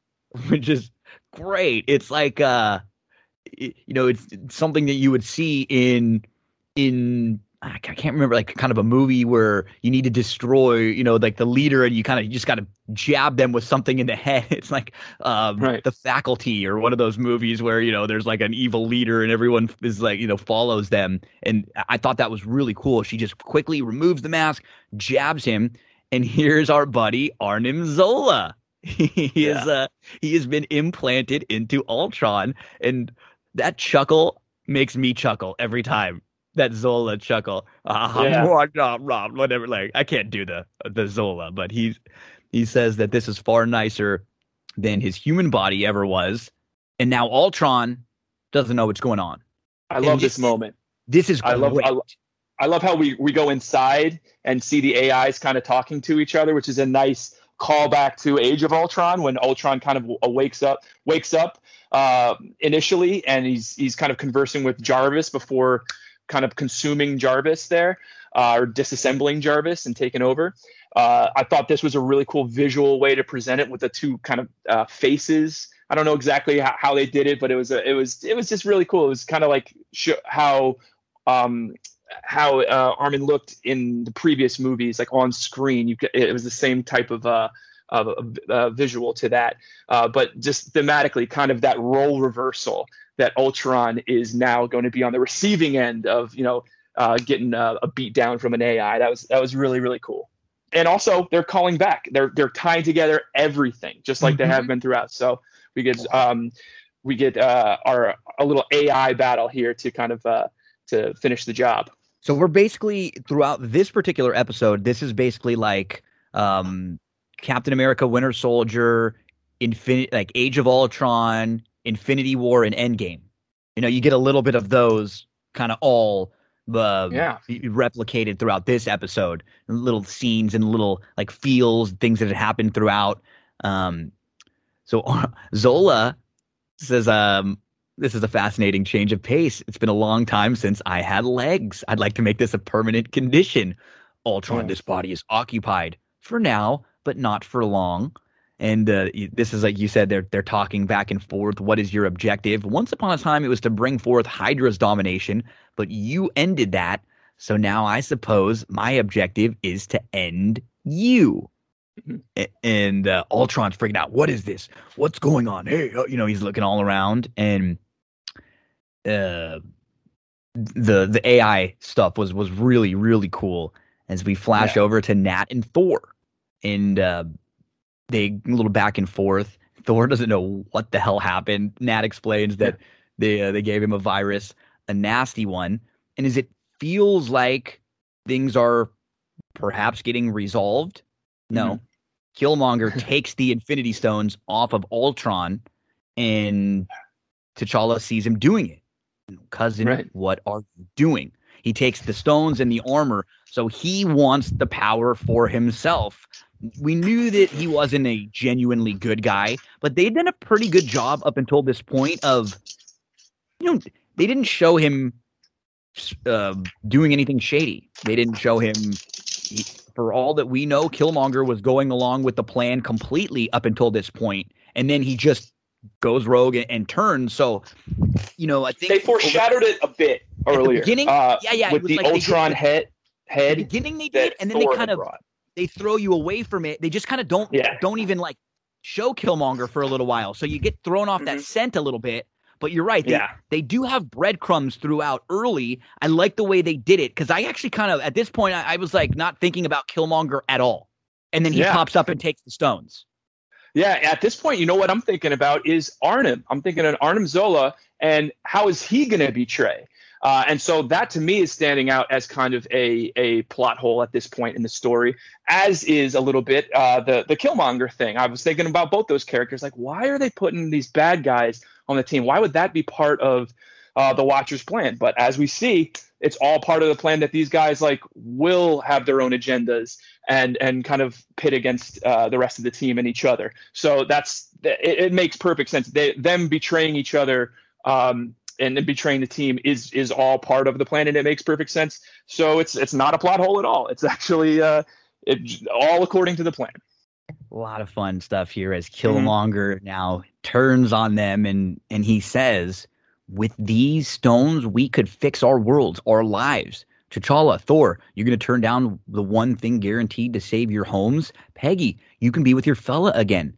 Strange, you know more than anyone about this. This is our only chance. He pleads to them. This is a great, you know, great chance, uh, an opportunity at manipulation here.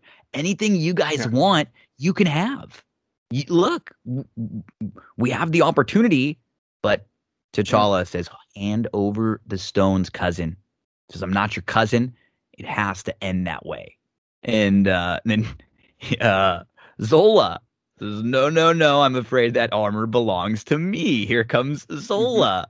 um, so Zola takes back the stones here, and he laughs about it as um as the as Doctor Strange is seeing this happen.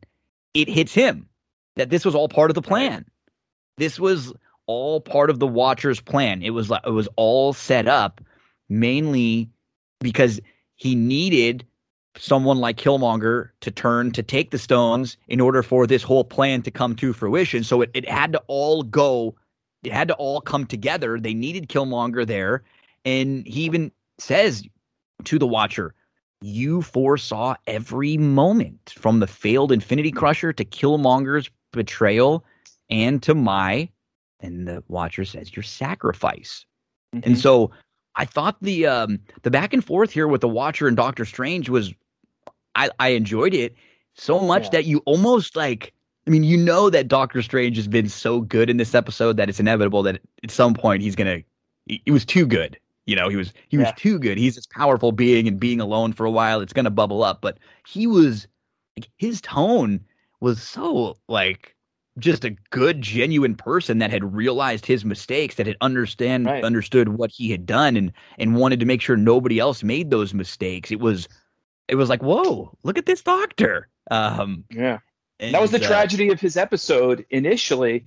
Was oh he's not going to have redemption. This is that this that's what's so tragic about his initial story. I think episode four was just that he doesn't get another shot. It ends on that sour note, and he's going to forever have this suffering there. But um, yeah, he he uh, it's part of the plan, um, part of the Watcher's plan that Doctor Strange in that moment will recognize the plan like that that that is all part of the plan. That that, that Doctor Strange would realize at that very moment what the Watcher was intending all along, and then he would be the final piece to the puzzle uh, and make that sacrifice. So very cool about that because it makes perfect sense and it's logical from what we know about Doctor Strange and his past. He did essentially the same thing between Infinity War and Endgame, where he saw that that uh, one shot thing that that when he gave that one um, when he put his finger up to Tony. He foresaw all the different scenarios and he saw there was only one scenario that they would win. So he he could relate to the watcher on that level because he's done kind of the exact same thing. He's looked at all the other outcomes uh, and and been able to predict it and uh, and uh, he he kind of served that role in the Infinity War and Endgame saga. So it was it was very cool to kind of see that role reversal here on this version of Doctor Strange, and that's really what this whole show's about. It's about role reversals and switching things up, shuffling the deck, and we're we're seeing these uh, familiar things, and they're th- throwing a, a, wrench into the gears or a twist in there, and uh, and it it paid off. And this was a really good, bittersweet kind of end because ultimately, yes, it's sweet. He he did redeem himself. He saved the day, but he's back where he started he's sacrificing, and now he actually has an added burden that he is in possession of this pocket universe, and he has to guard that for all of eternity within his own pocket universe. So uh, he's going to be alone, but at least now he knows that he kind of did the right thing and he saved everything. So so it's a bittersweet ending, um, and uh, they've kind of tied up do- this version of Doctor Strange for future um, stories where you know he's he's put in the closet. He's put in the shelf on the shelf for a little bit. He's there. He's waiting. We can go back and revisit that story anytime, and we have that threat of like if this pocket universe cracks, uh, we've got a new big bad, or we're, we're, we can do this story again, or, or continue this story later. But for now, uh, we've kind of told Doctor Strange's story, and he's just waiting for us to kind of uh, revisit him at some point in the future. And yeah, the uh, the conversation between Doctor Strange and the Watcher. You know, the Watcher lets mm-hmm. him know your sacrifice. It, it, you know, he thanks him. Thank you, Stephen. And he even says, "You know, I, I have nothing to sacrifice." And, in Doctor Strange actually like uh, volunteers to to be a Watcher. He is going mm. to watch this new pocket dimension. He's placed these people in this separate dimension now, and now the job will be to attend to them, as the Watcher says. If that pocket dimension cracks, if they escape, Doctor Strange says, I'll watch. I have nothing but time. And mm-hmm.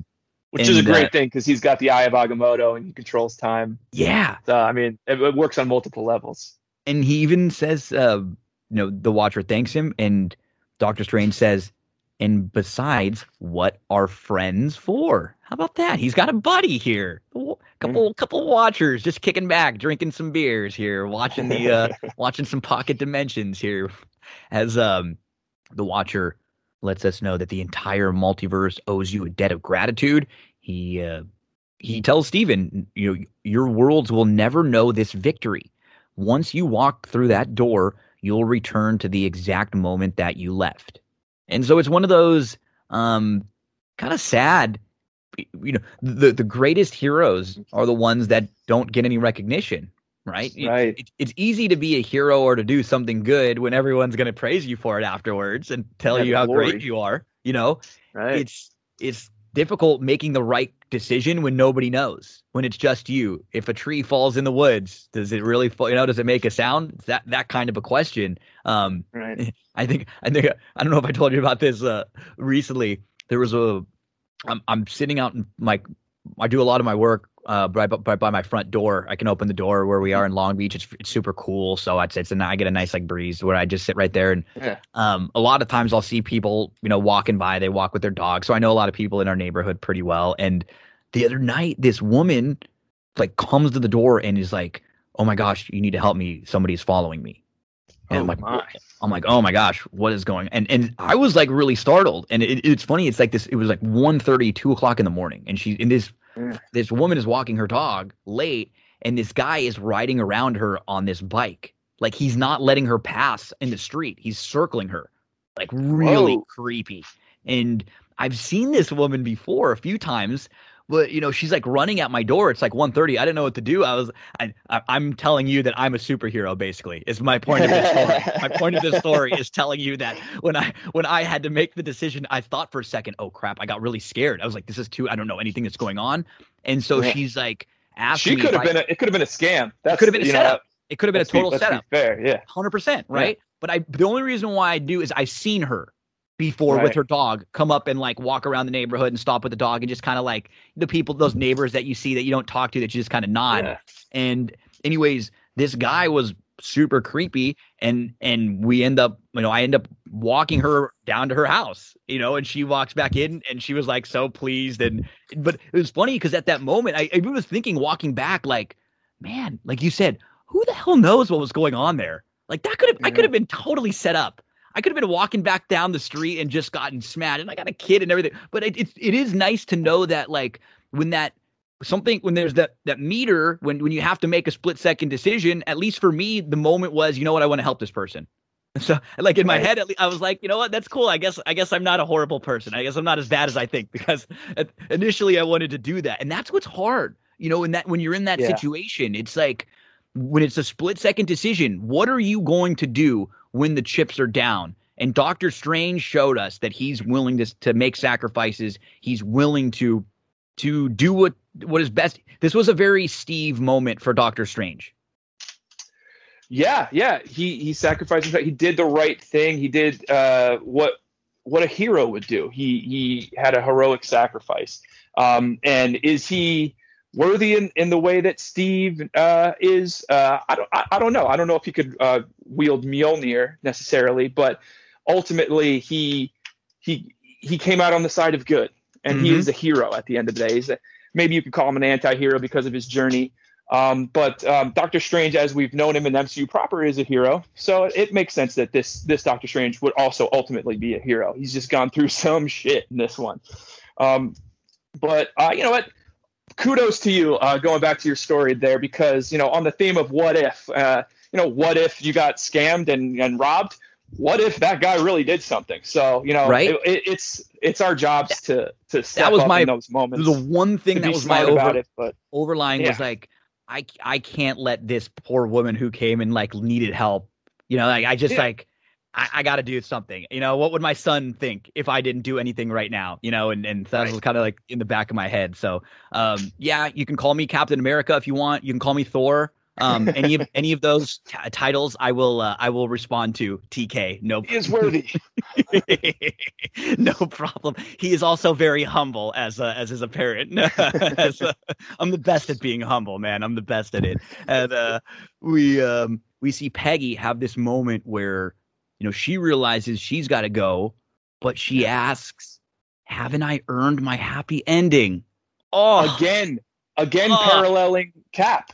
I know. You know, just- this is this is oh. her end game, yeah, and then at the end of it, she's like, you know, I've been through all of this. Don't I deserve that? And that's where Cap was at the end of that too. So, I loved that they kept it consistent, like I said earlier, um, and and had her from beginning to end. Parallel their their journeys uh, in different ways. That, but they they they kept it interesting, um, and that was something that could have uh, been too repetitive, or it could have uh, felt like it was just a retread, and that was kind of what we were worried about in episode one. And we did it did have that effect maybe a little bit in episode one, but by the time we're with this character at the end here, to me, the fact that every moment she's she's paralleling, uh, you know, Steve th- that's just informing us more about just how alike they are and how right they are for each other and what like how th- this is in the MCU the closest thing um, or the most emblematic um, example of of uh, true love of soulmates within the MCU. So I thought that was a really cool way to kind of show that that just every at every turn they're they're they're parallel to each other. So very cool is uh, Peggy wants to go be with Steve, but the Watcher says the world that time needs Captain Carter. Mm. And we get a little goodbye between uh, Nat and Peggy, and then and then Nat is the only one left, and she's kind of pissed off at the Watcher. You know, she starts going at him. She says, "I'm not going back there. My world is." He he, he says, "Gone." She says, "You Nat is mad. You won, but I lost." The Watcher says, I cannot. Nat interrupts him. Interfere? Yeah, I know. We're just stories to you. We're not real. You watch us fight, win, lose. Tell me, did you make popcorn while Ultron murdered my friends and burned my world to the ground? Just wow. You know, really heavy to think about. As he says, mm-hmm. You are more than that to me. You, your stories, they are everything to me. And she you know, screams, then fix my world. Says, I can't, Natasha, which, which I thought was funny because it's like sort of like your mom or dad calling you by your full name. Gino right. Nicola Bacola Jr., get over here. You know, like they're going to say, Timothy Kelly, what did you do? Yeah.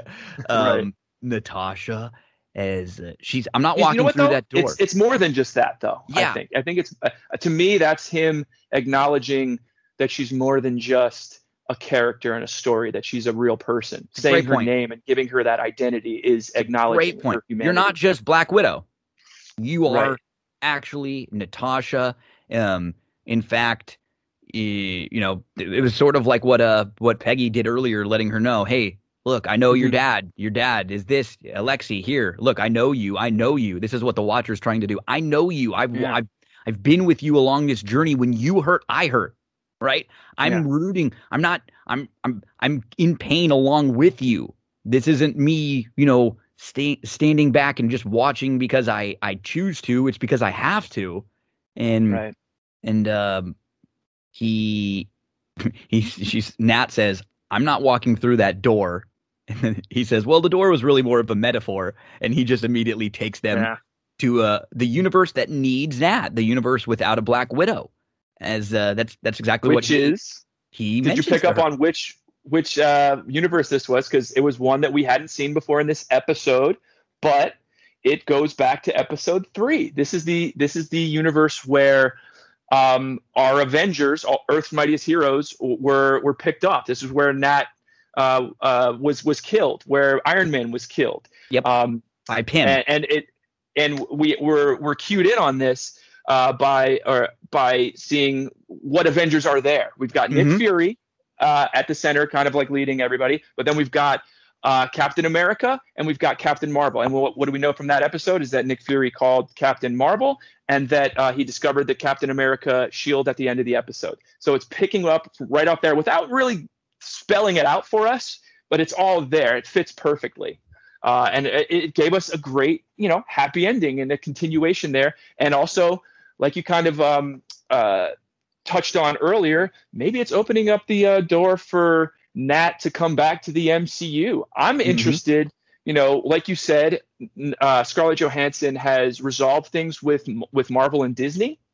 Uh, but I'm interested if she does decide to come back, if they'll want to do that, or would they consider recasting her uh, and and having Lake Bell, the voice of this mm-hmm. Uh, this version be, of Natasha do it in live action. I love Lake Bell. I think she's me fantastic. too. E- either would be a cool, interesting. It'd be either yeah. is a great option, right? Either would yeah. be great if they want to bring her back and they have other stories to tell with her that they feel like mm-hmm. they didn't they didn't because she's different than than Iron Man to me. Like, yeah. I wouldn't feel like with Tony Stark. I don't want Tony back right now, and it's not. I love Robert Downey Jr. I loved. It's just he was such a big part of this, and and everything mm-hmm. revolved around him. I think for him to be gone for a while or be gone would be great. For Nat, it feels like with the Black Widow that just came out, there was. It feels like there was just more of her story to tell. You know. Yeah. Um. Even even in that time period, you know, from post Black Widow till when she dies, there are you know, mm-hmm. there are things that there are a lot of things that they could, you know, could could uncover and to to play on a little bit. So, um, right. Nat is here, and uh, he's uh, she she actually looks at Fury, and he says, "You're not my Nat." At one point, which is funny, right. but you're but you'll do. You have her spirit. Even Loki gets freaked out. Loki. I told is, you were uh, dead. Yeah, and, and she said, "Same." right back to him. Like Loki's just about. He's standing tall. He thinks he's just about to succeed. You and your replacement Avengers fought valiantly, but now I think it's time you told me your secrets. And then boom, here's mm-hmm. Nat. So, um, uh, Fury. Oh, well, that's great kick too. I love that the shot. She, she just does this jump kick across the face and totally takes him out. And then you kind of see her like gliding through the air a little yeah. bit while she's while she does the jump. It is uh very like Teenage Mutant Ninja Turtles, you know, cartoon mm-hmm. while she's just kind of moving across the landscape. As noteworthy also uh, is the army that he's attacking. I believe is like it's it's not the Chitauri army. It's like uh, Asgardian uh, army, if I'm not mistaken. Like his uh, who he's invading with and they're fighting. I don't think it's the Chitauri, It's the uh, Asgardians, from what I understand. And the Watcher lets us know. That's it, isn't it? All creatures searching for a place to belong, to call home. As for me, I am the Watcher. The multiverse, every single world, every story is my home, and I will protect it to the end. Yeah. And we're uh and we're finished, or so we thought. We actually do get a little bit of a post-credit scene on yeah. this one, um, as uh, we flash back to uh, Batroc to Batroc and mm-hmm. he's uh he's again i'm too fast and and uh you know he's bobbing and weaving and yeah. and then nat actually jumps in to save peggy and and yep. peggy's so happy to see nat oh widow i've never been so happy to see you did you hit your head or something a few times actually shake it it's off like wizard of oz in this moment it's like the end of wizard of oz yeah, yeah. But right. that, that, hit your head uh, thing, I think, is a, a nod to Dorothy. Yeah, it was a, a yeah. reference. Yeah, and the Nat says, "Shake it off. You're going to need all your marbles for this one. I found what the pirates mm-hmm. are after. Peggy, you might want to brace yourself." So Nat takes Peggy in to show her what Batroc and these pirates were looking for. Peggy, you know, kind of shrugging it off. She says, "I can promise you, this won't be the strangest thing I've dealt with today." But Nat shows Peggy what she means: the Hydra Stomper, and someone's inside. Ooh, is Amazing. it Steve? Is it? I mean, you, it's great because obviously she's meaning that it's Steve, but because we mm-hmm. didn't see Steve, you start to mm-hmm. wonder.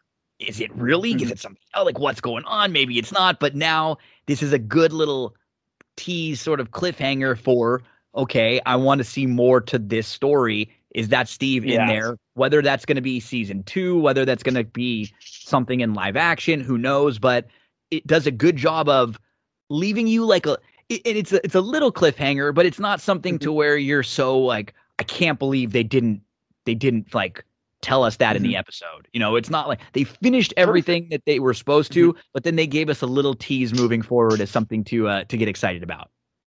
I love the way it works because it functions both as a great little happy ending and an upbeat uh, finish for Captain Carter, but it also is somewhat of a cliffhanger. Like you said, we're, not 100% sure who's inside there, and we don't know the ramifications or what's what's going to happen uh, if it is Steve and what he's been up to in the past. Um, the the positioning of the the suit there and the, and the, chair and the way that they show it very much mirrors uh, the look of the Winter Soldier. Uh, and as we saw in that first episode, uh, Steve kind of met the same fate as as Bucky at one point on the on the train. So he's kind of in that Bucky position uh, in, in a sense. Uh, is it possible that you know, being that Shield was infiltrated by Hydra, uh, has has this version of Steve been turned into some hybrid, you know, um, uh, Iron Man slash Winter Soldier thing? Uh, so I'm I'm very interested to see what happened there, and if maybe Steve has done some you know villainous uh, things under the uh, this version of the Winter Soldier program. I do think that they're uh, tipping their their hat towards that, and that that's probably where they're going to continue. Um, that that that said, I, I am assuming that they're going to keep uh, following this Captain Carter story. I think it's um, not a coincidence that they started the series with it that they started this episode with it and that they ended they with, with, her. It. So I think yep. she, she's going to be a linchpin that they're going to follow up with. I, I wouldn't be surprised if season uh, premiere of season two, which we know is coming, is going to be a continuation of of her story, and I wouldn't be surprised if it is a uh, a Civil War uh, uh, story yes. because they've yes. already they've gone through the first two Captain America movies, First Avenger and, and Winter Soldier.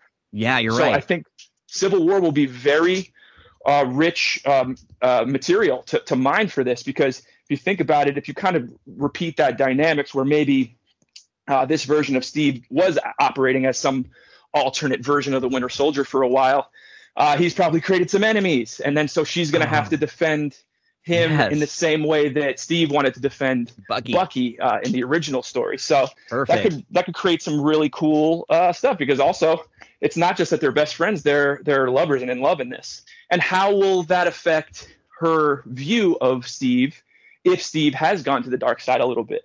Because uh, he's been nothing but this pure of heart guy in any iteration that we've ever seen him.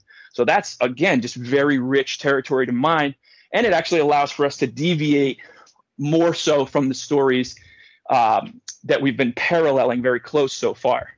Uh, so it's gonna it, will keep us guessing. We don't know exactly how it'll turn out, but there's so much fun stuff to to explore there.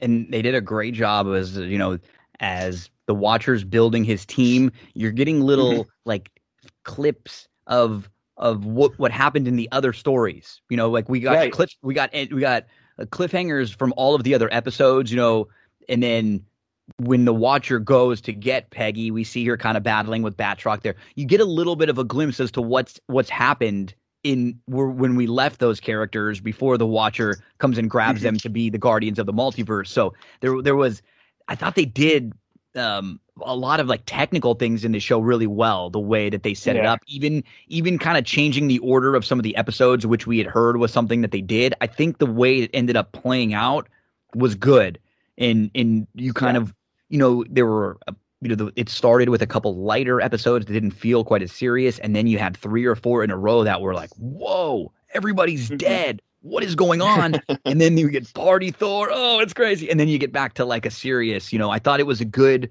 a good ride to be along yeah. with some fun in the middle but it it does feel it, it does feel important and i think we can we can project and assume and predict what's going to happen in some of these, you know, upcoming TV shows and movies and stuff. But mm-hmm. if if the events of What If are pivotal to stories moving forward, like we think, I think it's going to make people enjoy What If even more overall. Like you're going to feel better about this show when you mm-hmm. realize that it is part of the big canon and things that happened in this show did matter for stories moving forward. If it's not because there is something cool about standalones, like Star Wars has the Visions yeah. thing that, that's out there right now, and having your own standalone stories are great. But from a, you know, how important was this question? people will go back and watch this and think more highly of it if it if if it impacts you know, Spider Man, Doctor Strange, the mm-hmm. multiverse of madness, uh, Loki, all the things that are that are coming after this. It's kind of the point I was making about um, w- my wanting to recast T'Challa, and I know they're not they're not planning to do that, but it's that idea that the new stuff is going to keep the old stuff relevant. It's not going to re- just replace it. It's going to actually um, enrich it. Exactly. So when we add to the story, we can go back and rewatch it and go, oh, that's th- this little tidbit about this character uh, that we learned here actually had some real importance, you know, later on in the story.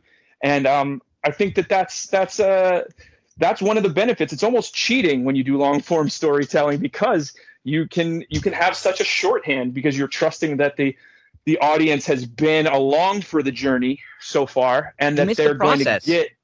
Yeah, they can they can process a lot um, in each moment without you spelling things out for for new viewers necessarily. The the old viewers are just going to get it and they're going to remember something that you know came in another movie or, or, or an earlier episode, uh, and they don't have to rely on you know you know what the usual cheat, which is like expository dialogue, which can be very very boring.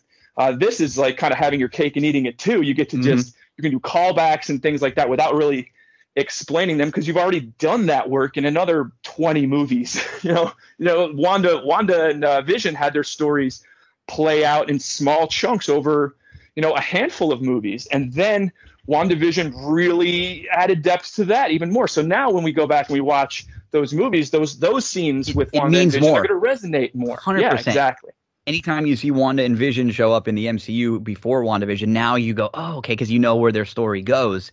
And that, that's what mm-hmm. I feel coming off of this show.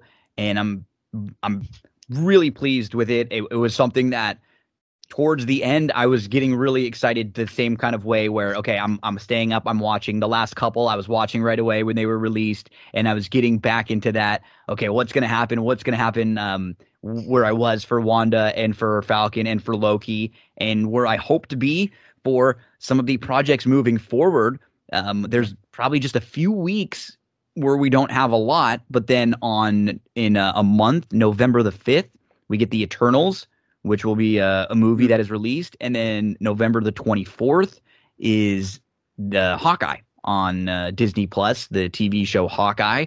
So we'll we'll have some uh, weekly recaps of that one for you in yeah. December. Spider Man No Way Home, which is damn, it's only like two months away now. December the seventeenth, Spider Man No wild. Way Home is out there, and then um, we're going to be getting a, a, Miss Marvel series that's going to be coming mm-hmm. uh, up soon too. The Marvels, uh, the Marvels, yep. I believe it's called.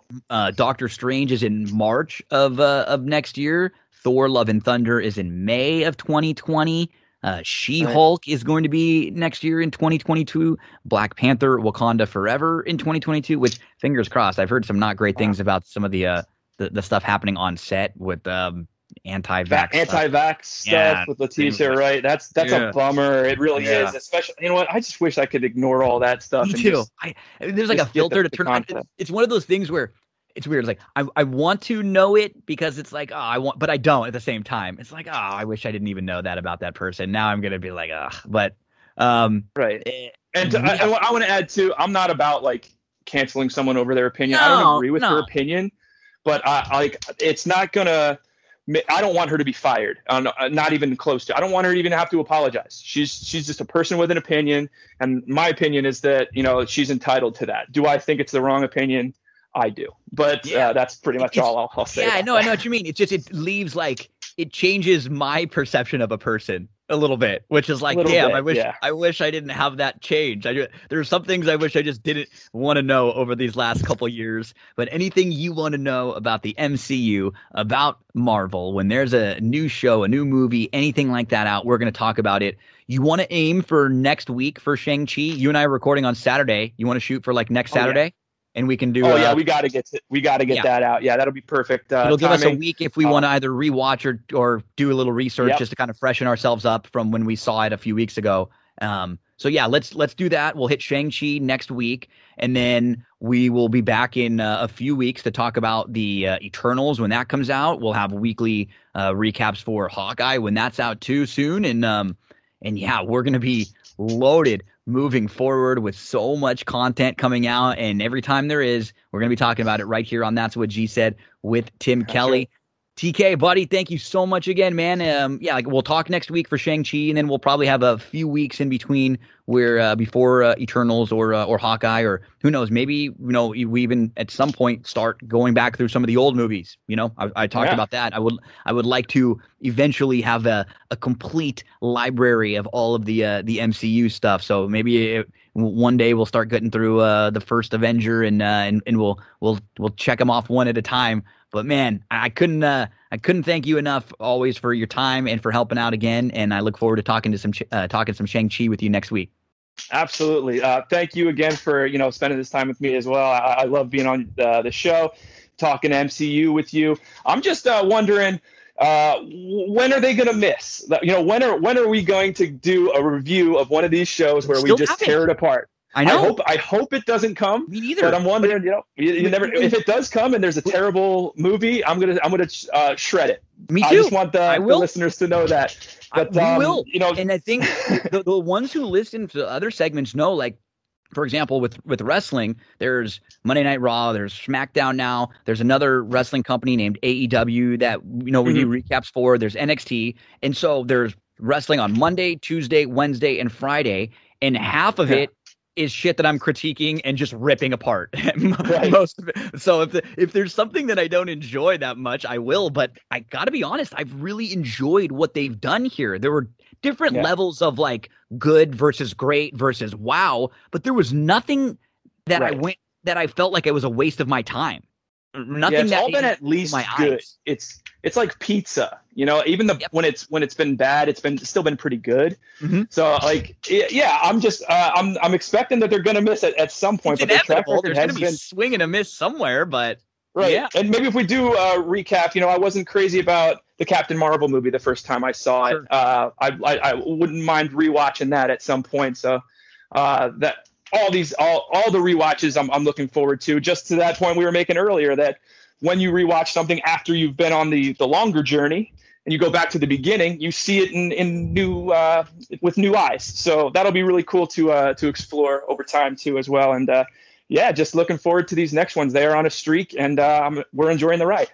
Up next, we will talk Shang Chi with uh, with all of you. Thank you so much for spending time with us here, TK. Uh, appreciate it again, buddy. You have a, a good rest of your weekend. Make sure to follow Tim on social media at Tim is not funny. You can give him a follow on Twitter and on Instagram, and you can check out uh, the music project Ice Cream Fire anywhere you download your music. Have a great rest of your Saturday, buddy, and I look forward to uh, talking to you next week. Some Shang Chi and the Ten Rings. Thanks, Gino. It's been a pleasure. Okay, folks, don't go anywhere. We still got plenty more on this episode of That's What G Said.